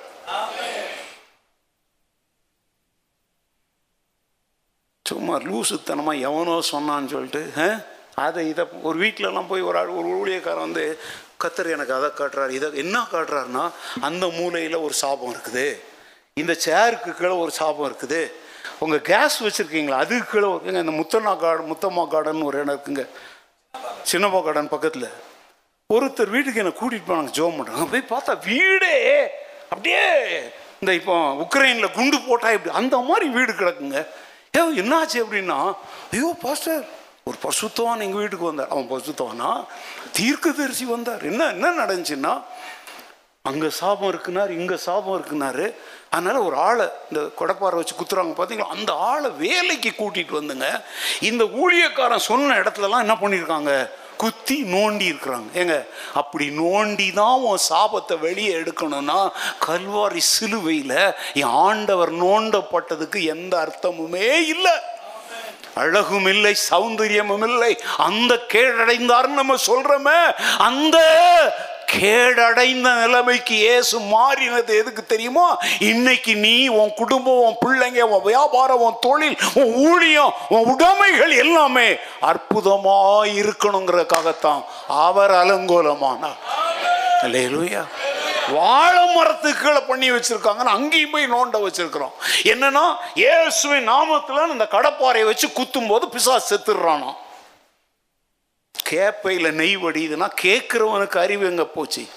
இன்னைக்கெல்லாம் இந்த சாபம்ங்கிற வார்த்தையை வச்சுக்கிட்டு மக்களை பயமுறுத்தி அநேகர் என்ன செஞ்சுக்கிட்டு இருக்கிறாங்க? ஊழியம் என்கிற பெயரில் வள வயிறு வளர்த்துட்டு இருக்கிறேன் நான் சொல்கிறேங்க நீ இன்னைக்கு ஒரு கஷ்டத்தின் பாதையில் போறியா? ஆண்டவற்றை கேளு. ஆண்டவரே நான் எதை கற்றுக்கொள்வதற்காக இதை நீர் அனுமதிக்கிறீர். நான் என் வாழ்க்கையில் இதை தான் கேட்குறேங்க சங்கீதக்காரன் சொல்கிறான் நான் உபத்திரவப்பட்டது நல்லது அதனால் உமது பிரமாணங்களை நான் உபத்திரவப்படுவதற்கு முன்பு வழிதப்பி நடந்தேன் இப்பொழுதோ உன்னுடைய கற்பனைகளை நானே செய்கிறேன். என் வாழ்க்கையில் உபத்திரவங்கள் வரும்போது நான் செய்கிற ஒரே காரியம் ஆண்டவர்கிட்ட போய் ஆண்டவரே இந்த உபத்திரவத்தில் நான் என்ன கற்றுக்கொள்ளணும் நீங்கள் விரும்புகிறீங்க what you want to teach me where you want to correct me எனக்கு என்ன போதிக்க விரும்புகிறீங்க எந்த இடத்துல என்ன சரி பண்ண விரும்புகிறீங்க அதை நான் பார்க்கும்படி என் கண்களை என்ன செய்தருளுங்க? இல்லையா சாபத்தை கண்டுலாம் பயப்படாதீங்க. எவனும் நம்மளை சபிக்க முடியாது. அப்படியே சபித்தாலும் அது நம்மளை ஒன்றும் ஏன்னா நம்ம உன்னதமானவருடைய மறைவில் இருக்கிறோம். சர்வ வல்லவருடைய நிழல்ல தங்கி இருக்கிறோம் ஹalleluya அந்த மரத்தில் தூக்கப்பட்டவன் யாருங்கிற சொல்ல நேரம் இல்லை கடிகாரம் வேகமாக ஓடுது. எழுதி வேணா வச்சுக்கோங்க. உபாகமம் இருபத்தி ஒன்றாவது அதிகாரம் வசனம் இருபத்தி ரெண்டு இருபத்தி மூணு வாசிக்க வேண்டாம் நீங்கள் எழுதிக்கோங்க. அந்த மரத்திலே தூக்கப்பட்டவன் எவனும் சபிக்கப்பட்டவன் என்று எழுதியிருக்கிறபடின்னா அது எங்க எழுதி இருக்கின்றத சொல்றேன்.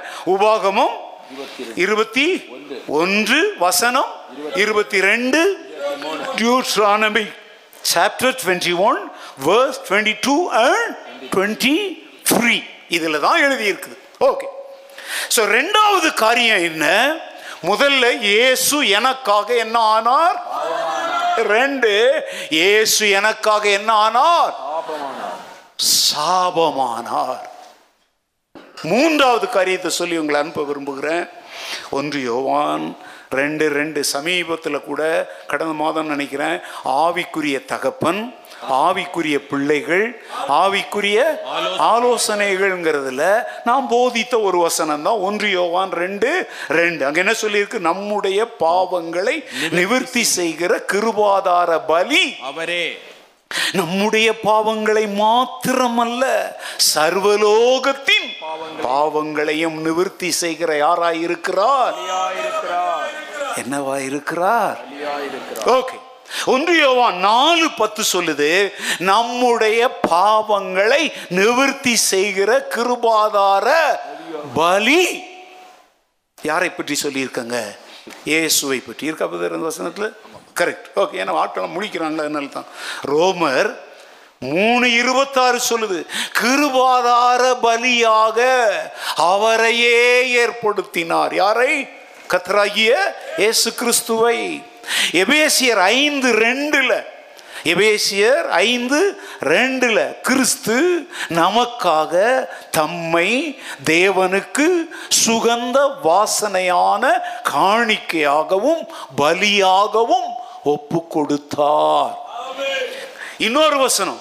எபிரேயர் ஒன்பது பதினான்கு. Hebrews nine fourteen. பழுதற்ற பலியாக. தேவனுக்கு ஒப்பு கொடுத்த கிறிஸ்துவினுடைய ரத்தம் தேவ ஜீவனுள்ள தேவனுக்கு ஊழியம் செய்வதற்கு உங்கள் மனசாட்சியை செத்த கிரியைகள் அற சுத்திகரிப்பது எவ்வளவு? இப்ப நான் சொன்ன எல்லா வசனத்திலையும் மீண்டும் மீண்டும் வருகிற ஒரு வார்த்தை என்ன தெரியுமா? அவர் என்ன ஆனார்? என்ன பலியானார்? கிருபாதார பலியானார். நல்லா கவனிங்க முடிக்க போறேன். முதல் ரெண்டு காரியத்தை திரும்ப நினைவுபடுத்திக்கோங்க. என்ன ஆனார்? பாவமானார். நல்லா கவனிங்க. பாவமாகி சாபமாகி பாவத்திலிருந்தும் சாபத்திலிருந்தும் நம்மை விடுவிக்க ஒரு விலைக்கிரயத்தை செலுத்தினார். அதற்கு பெயர்தான் அவர் பலியானார். ஹalleluya he became the sacrifice. ஆடு மாடுகளுடைய ரத்தம் அல்ல. இளம் காளை வெள்ளாட்டு கிடாக்களின் ரத்தம் அல்ல. உலகத்தின் பாவத்தை சுமந்து தீர்க்கிற தேவாட்டுக்குட்டியாக அவர் பலியானார். மூன்றாவது காரியம் என்ன சொல்லுங்க? பலியார். பாவமானார் சாபமானார். ஆனா அதுல ஒரு வார்த்தையை சொல்லி முடிக்கிறேன். என்ன பலி? கிருபார். அப்போ அவர் பலியானது வந்து எதன் அடிப்படையில்? கிருபை நீ கொடுக்குற காணிக்கையின் அடிப்படையிலலாம் அதுக்காகலாம் அவர் மறிக்கலை. நீ என்ன தருவங்கிறதுக்காகலாம் அவர் மறிக்கலை. அவர் நம்மேல் வைத்த கிருபையினாலே தம்மை தாமே கிருபாதார பலியாக என்ன செய்தார்? ஏங்க அவர் ஒப்பு கொடுக்காம எவனாவது அவர் மேலே கை வச்சிருக்க முடியுமா?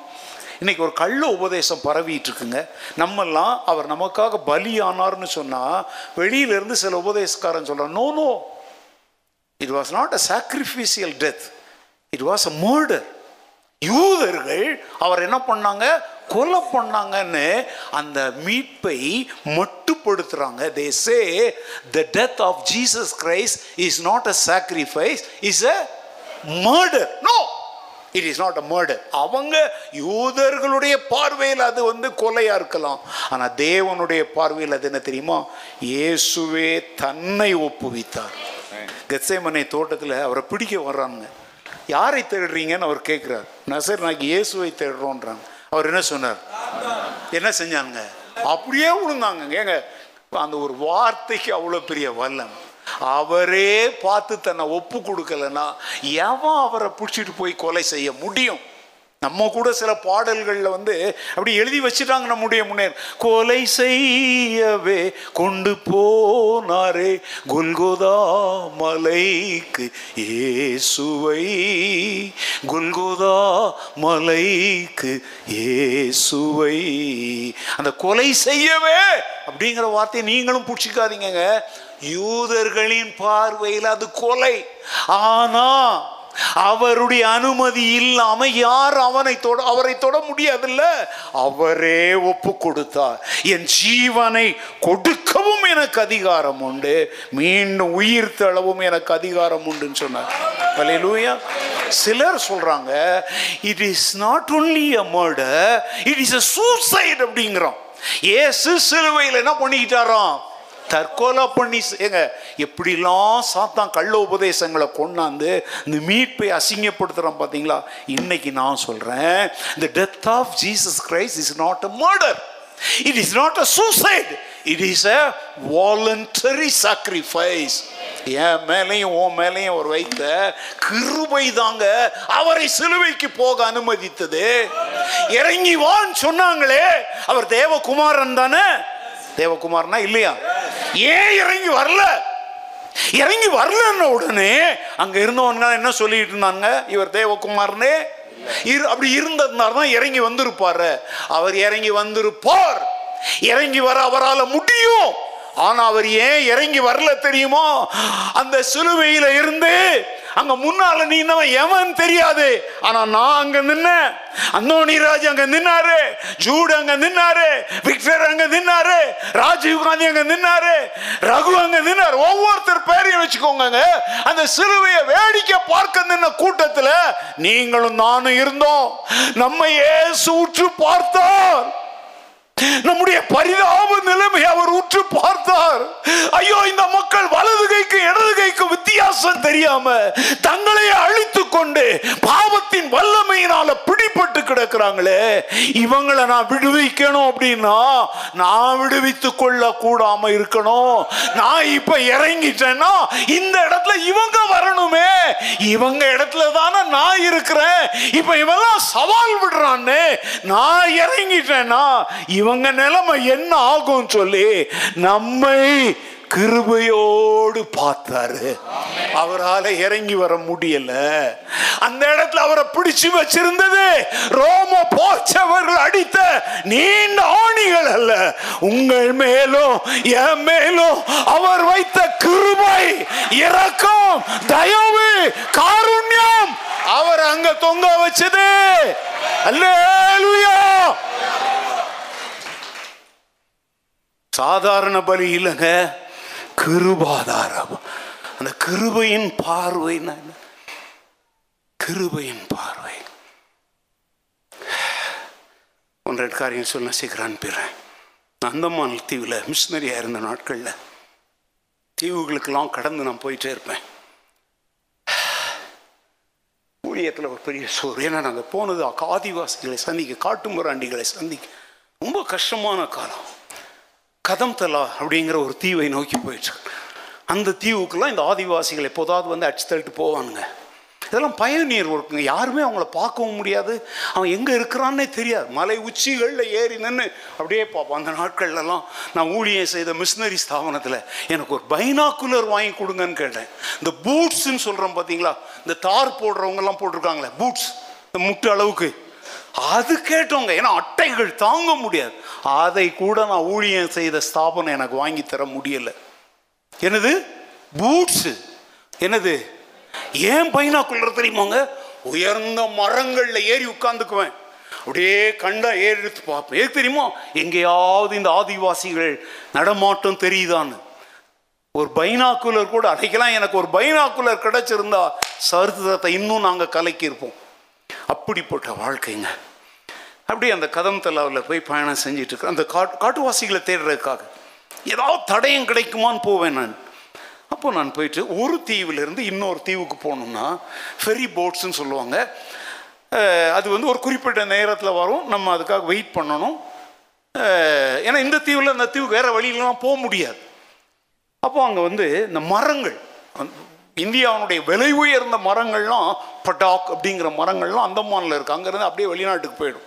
அந்த லாரிகளில் அங்கே ஏற்றி வச்சுருக்குறாங்க. அதிகாலையில் ஒரு சிக்ஸ் தேர்ட்டிக்கு வந்து ஒரு போட் வரப்போகுது. நான் ஃபை அங்கெல்லாம் சீக்கிரம் போகணும். லைனில் நின்று டிக்கெட்லாம் வாங்கணும். நான் ஒரு ஃபைவ் தேர்ட்டிக்கே போயிட்டேன். அங்கே நான் பார்த்தது எல்லாம் கவனிக்கிறீங்களா?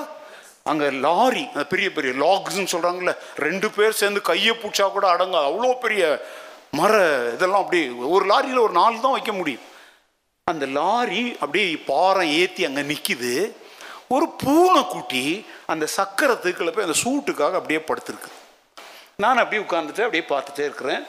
மரமண்டல்ல நம்மெல்லாம் அப்போ வந்து நான் டிக்கெட் வாங்கிட்டு உட்காந்துருக்குறேன் அந்த பூனைக்குட்டி அந்த லாரி சக்கரத்துக்குள்ள படுத்துக்கிட்டு அது ஒண்டிகிட்டு இருக்கிறத நான் பார்த்துக்கிட்டே இருந்தேன். கவனிங்கங்க. என் வாழ்க்கையில் நடந்ததை சொல்கிறேன் போட் அங்கேருந்து வந்துட்டுருக்குது. போட் வருது. இந்த லாரிக்காரன் லாரியை எடுக்கிறாங்க.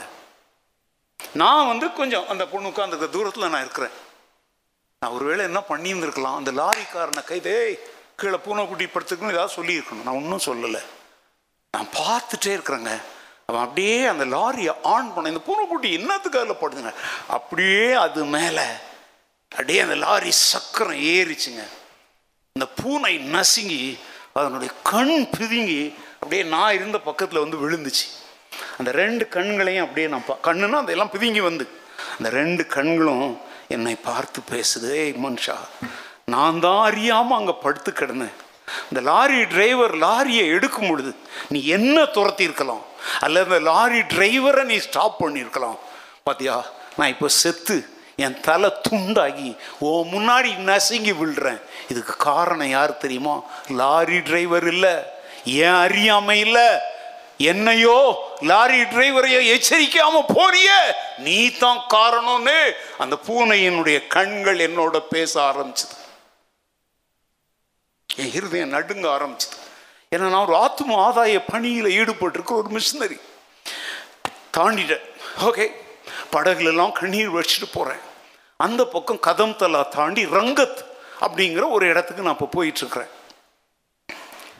ரங்கத்தில் போய் டீ காபி குடிக்கிறதுக்காக கொஞ்சம் நிறுத்தினாங்கங்க. அந்த இடத்துல நான் பார்த்தது என்ன தெரியுமா? ஒரு ஆட்டுக்குட்டி. அவங்க அம்மா கூட அது வருது துள்ளிக்கிட்டு போகுதுங்க. அப்படி துள்ளி போகும்போது எதிர்த்தால வந்த ஒரு வண்டியில் இந்த ஆட்டுக்குட்டி அம்மா அம்மா ஆடுல குட்டி ஆடு போய் விழுந்து லாரி திரும்பவும் அதே நாளில் சில மணி நேரத்தில் என் கண்ணு முன்னாடி அந்த லாரி சக்கரத்தில் அந்த ஆட்டுக்குட்டி நசுங்கி கூழ் கூழாக போயிடுச்சு. நான் எப்பவும் சொல்கிறேங்க இந்த வயதுலையும் இவ்வளோ பலவீனத்தின் மத்தியிலையும் கிறிஸ்துவுக்காக அவருடைய சுவிசேஷத்திற்காக இன்னமும் யாருக்கும் அடி பண்ணியாம ஆவிக்குரிய திமிரோட நான் நிமிர்ந்து நிற்கிறதுக்கு காரணம் என்ன தெரியுமாங்க? இந்த மாதிரி சில அனுபவங்கள் எங்கள் ரத்தத்தில் உறைஞ்சிட்டு இருக்குது நான் அசதியாக இருந்தால் நான் கிருபையற்றவனாய் இருந்தால் ஜனங்கள் மேல் நான் வாஞ்சியற்றவனாய் இருந்தால் இரக்கம் கருணையற்றவனாய் இருந்தா என் கண்ணு முன்னாடி ஜனங்கள் என்ன செய்வாங்க? அழிவாங்களே அப்படிங்கிற பாடங்களை ஆண்டவர் கற்றுத்தந்தார். அன்னைக்கு நான் ஒரு ஓலை குடிசையில் போய் தங்கும் பொழுது முதல்ல போய் ஆண்டவரே அந்த பூனைக்குட்டி செத்ததன் மூலம் இந்த ஆட்டுக்குட்டி நசுங்கி செத்ததன் மூலம் இந்த இந்திய தேசத்தில் வாழ்ந்து கொண்டிருக்கிற மக்கள் இயேசு இல்லாமல் சாகுவதற்கு நான் காரணமாய் மாறாதபடி இரவும் பகலும் பேசுவதற்கு இந்த தொண்டையில தெம்புன்னு ஒண்ணு இருக்கிற வரைக்கும் உம்முடைய வார்த்தையை அறிவிக்க என்னை அர்ப்பணிக்கிறேன். கண்ணீர் விட்டு அழுதங்க. இதற்கு பேர் தான் கிருபை. கிருபைன்னா என்னன்னு புரியணும். ஒன்னே ஒன்று சொல்லி முடிக்கிறேன். மாலி புதன்கிழமையிலேருந்து ஆஸ்பத்திரியில் இருக்கிறார். மகன் ஜிம்மு ஆஸ்பத்திரியில் இருக்கிறாங்க. பிள்ளைங்க ரெண்டு பேர் எங்ககிட்ட இருக்கிறாங்க. பாஸ்திரமாக சுகவீனமாக படுத்திருக்கிறாங்க. அபிகேல் கொஞ்சம் வளர்ந்துட்டா. ஸ்கூல்லேருந்து வர்றா அம்மா எப்போ வருவாங்க? வருவாங்க.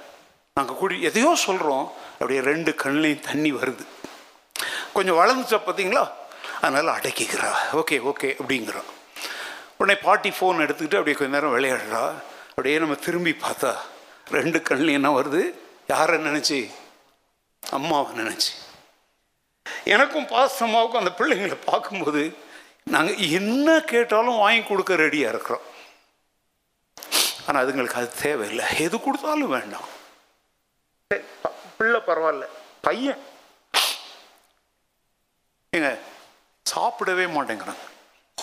ஒரு சு நேரத்தில் அவன் உடம்புக்குள்ள ஒரு ஐம்பது கிராம் உணவு கூட போகல. டுவெண்ட்டி ஃபைவ் கிராம் உணவு கூட போகல.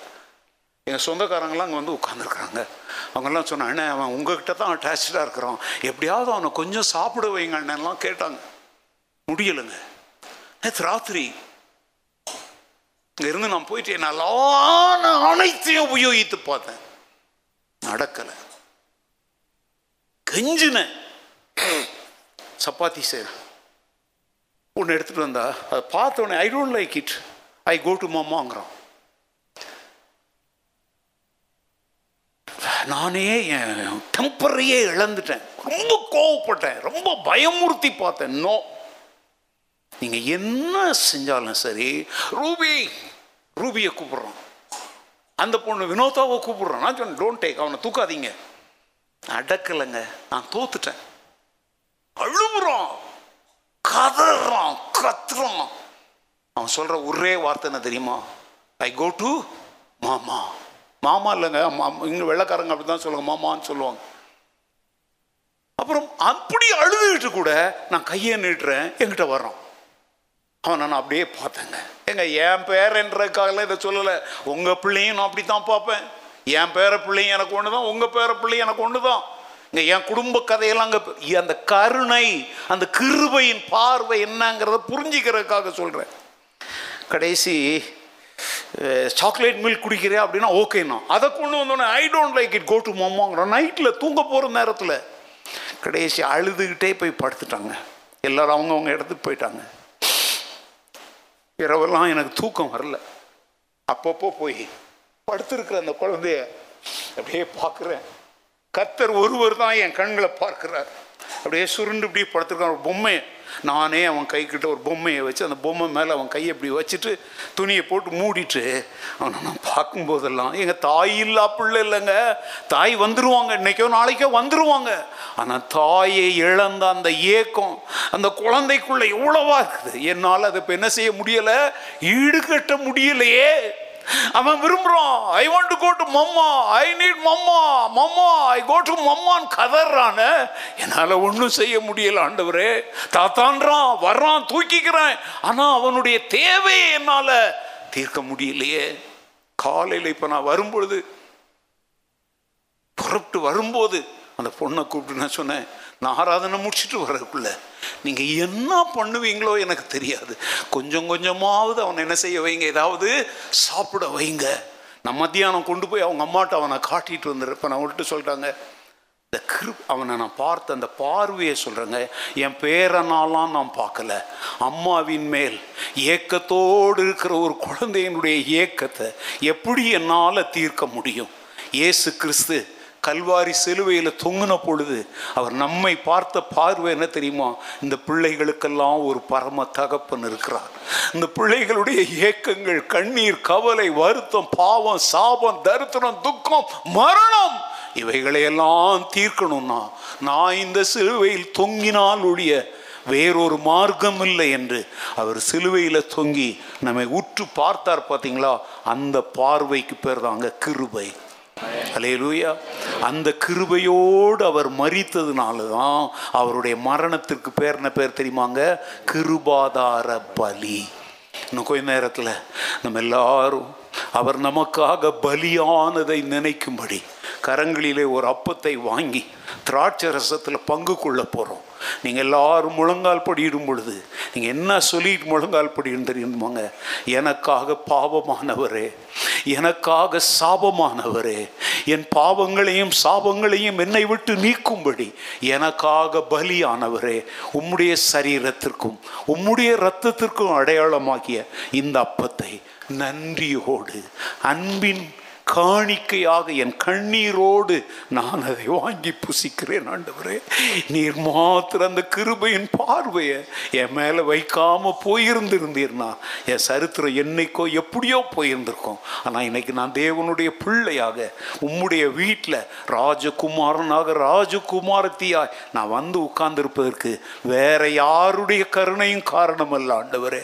என் மீட்பர் எனக்கு காண்பித்த அந்த கருணை அந்த கிருபையினால் நான் தேவ பிள்ளையா இருக்கிறேன் முழங்கால் படியிட்டு. கத்துடைய பந்தியில் நாம் பங்கு பெறுவோம். கத்தர் உங்களை ஆசீர்வதிப்பார்கள் எல்லாரும் எழுந்து நின்று ஆண்டோரை நோக்கி நாம் ஜெபிக்கலாம்.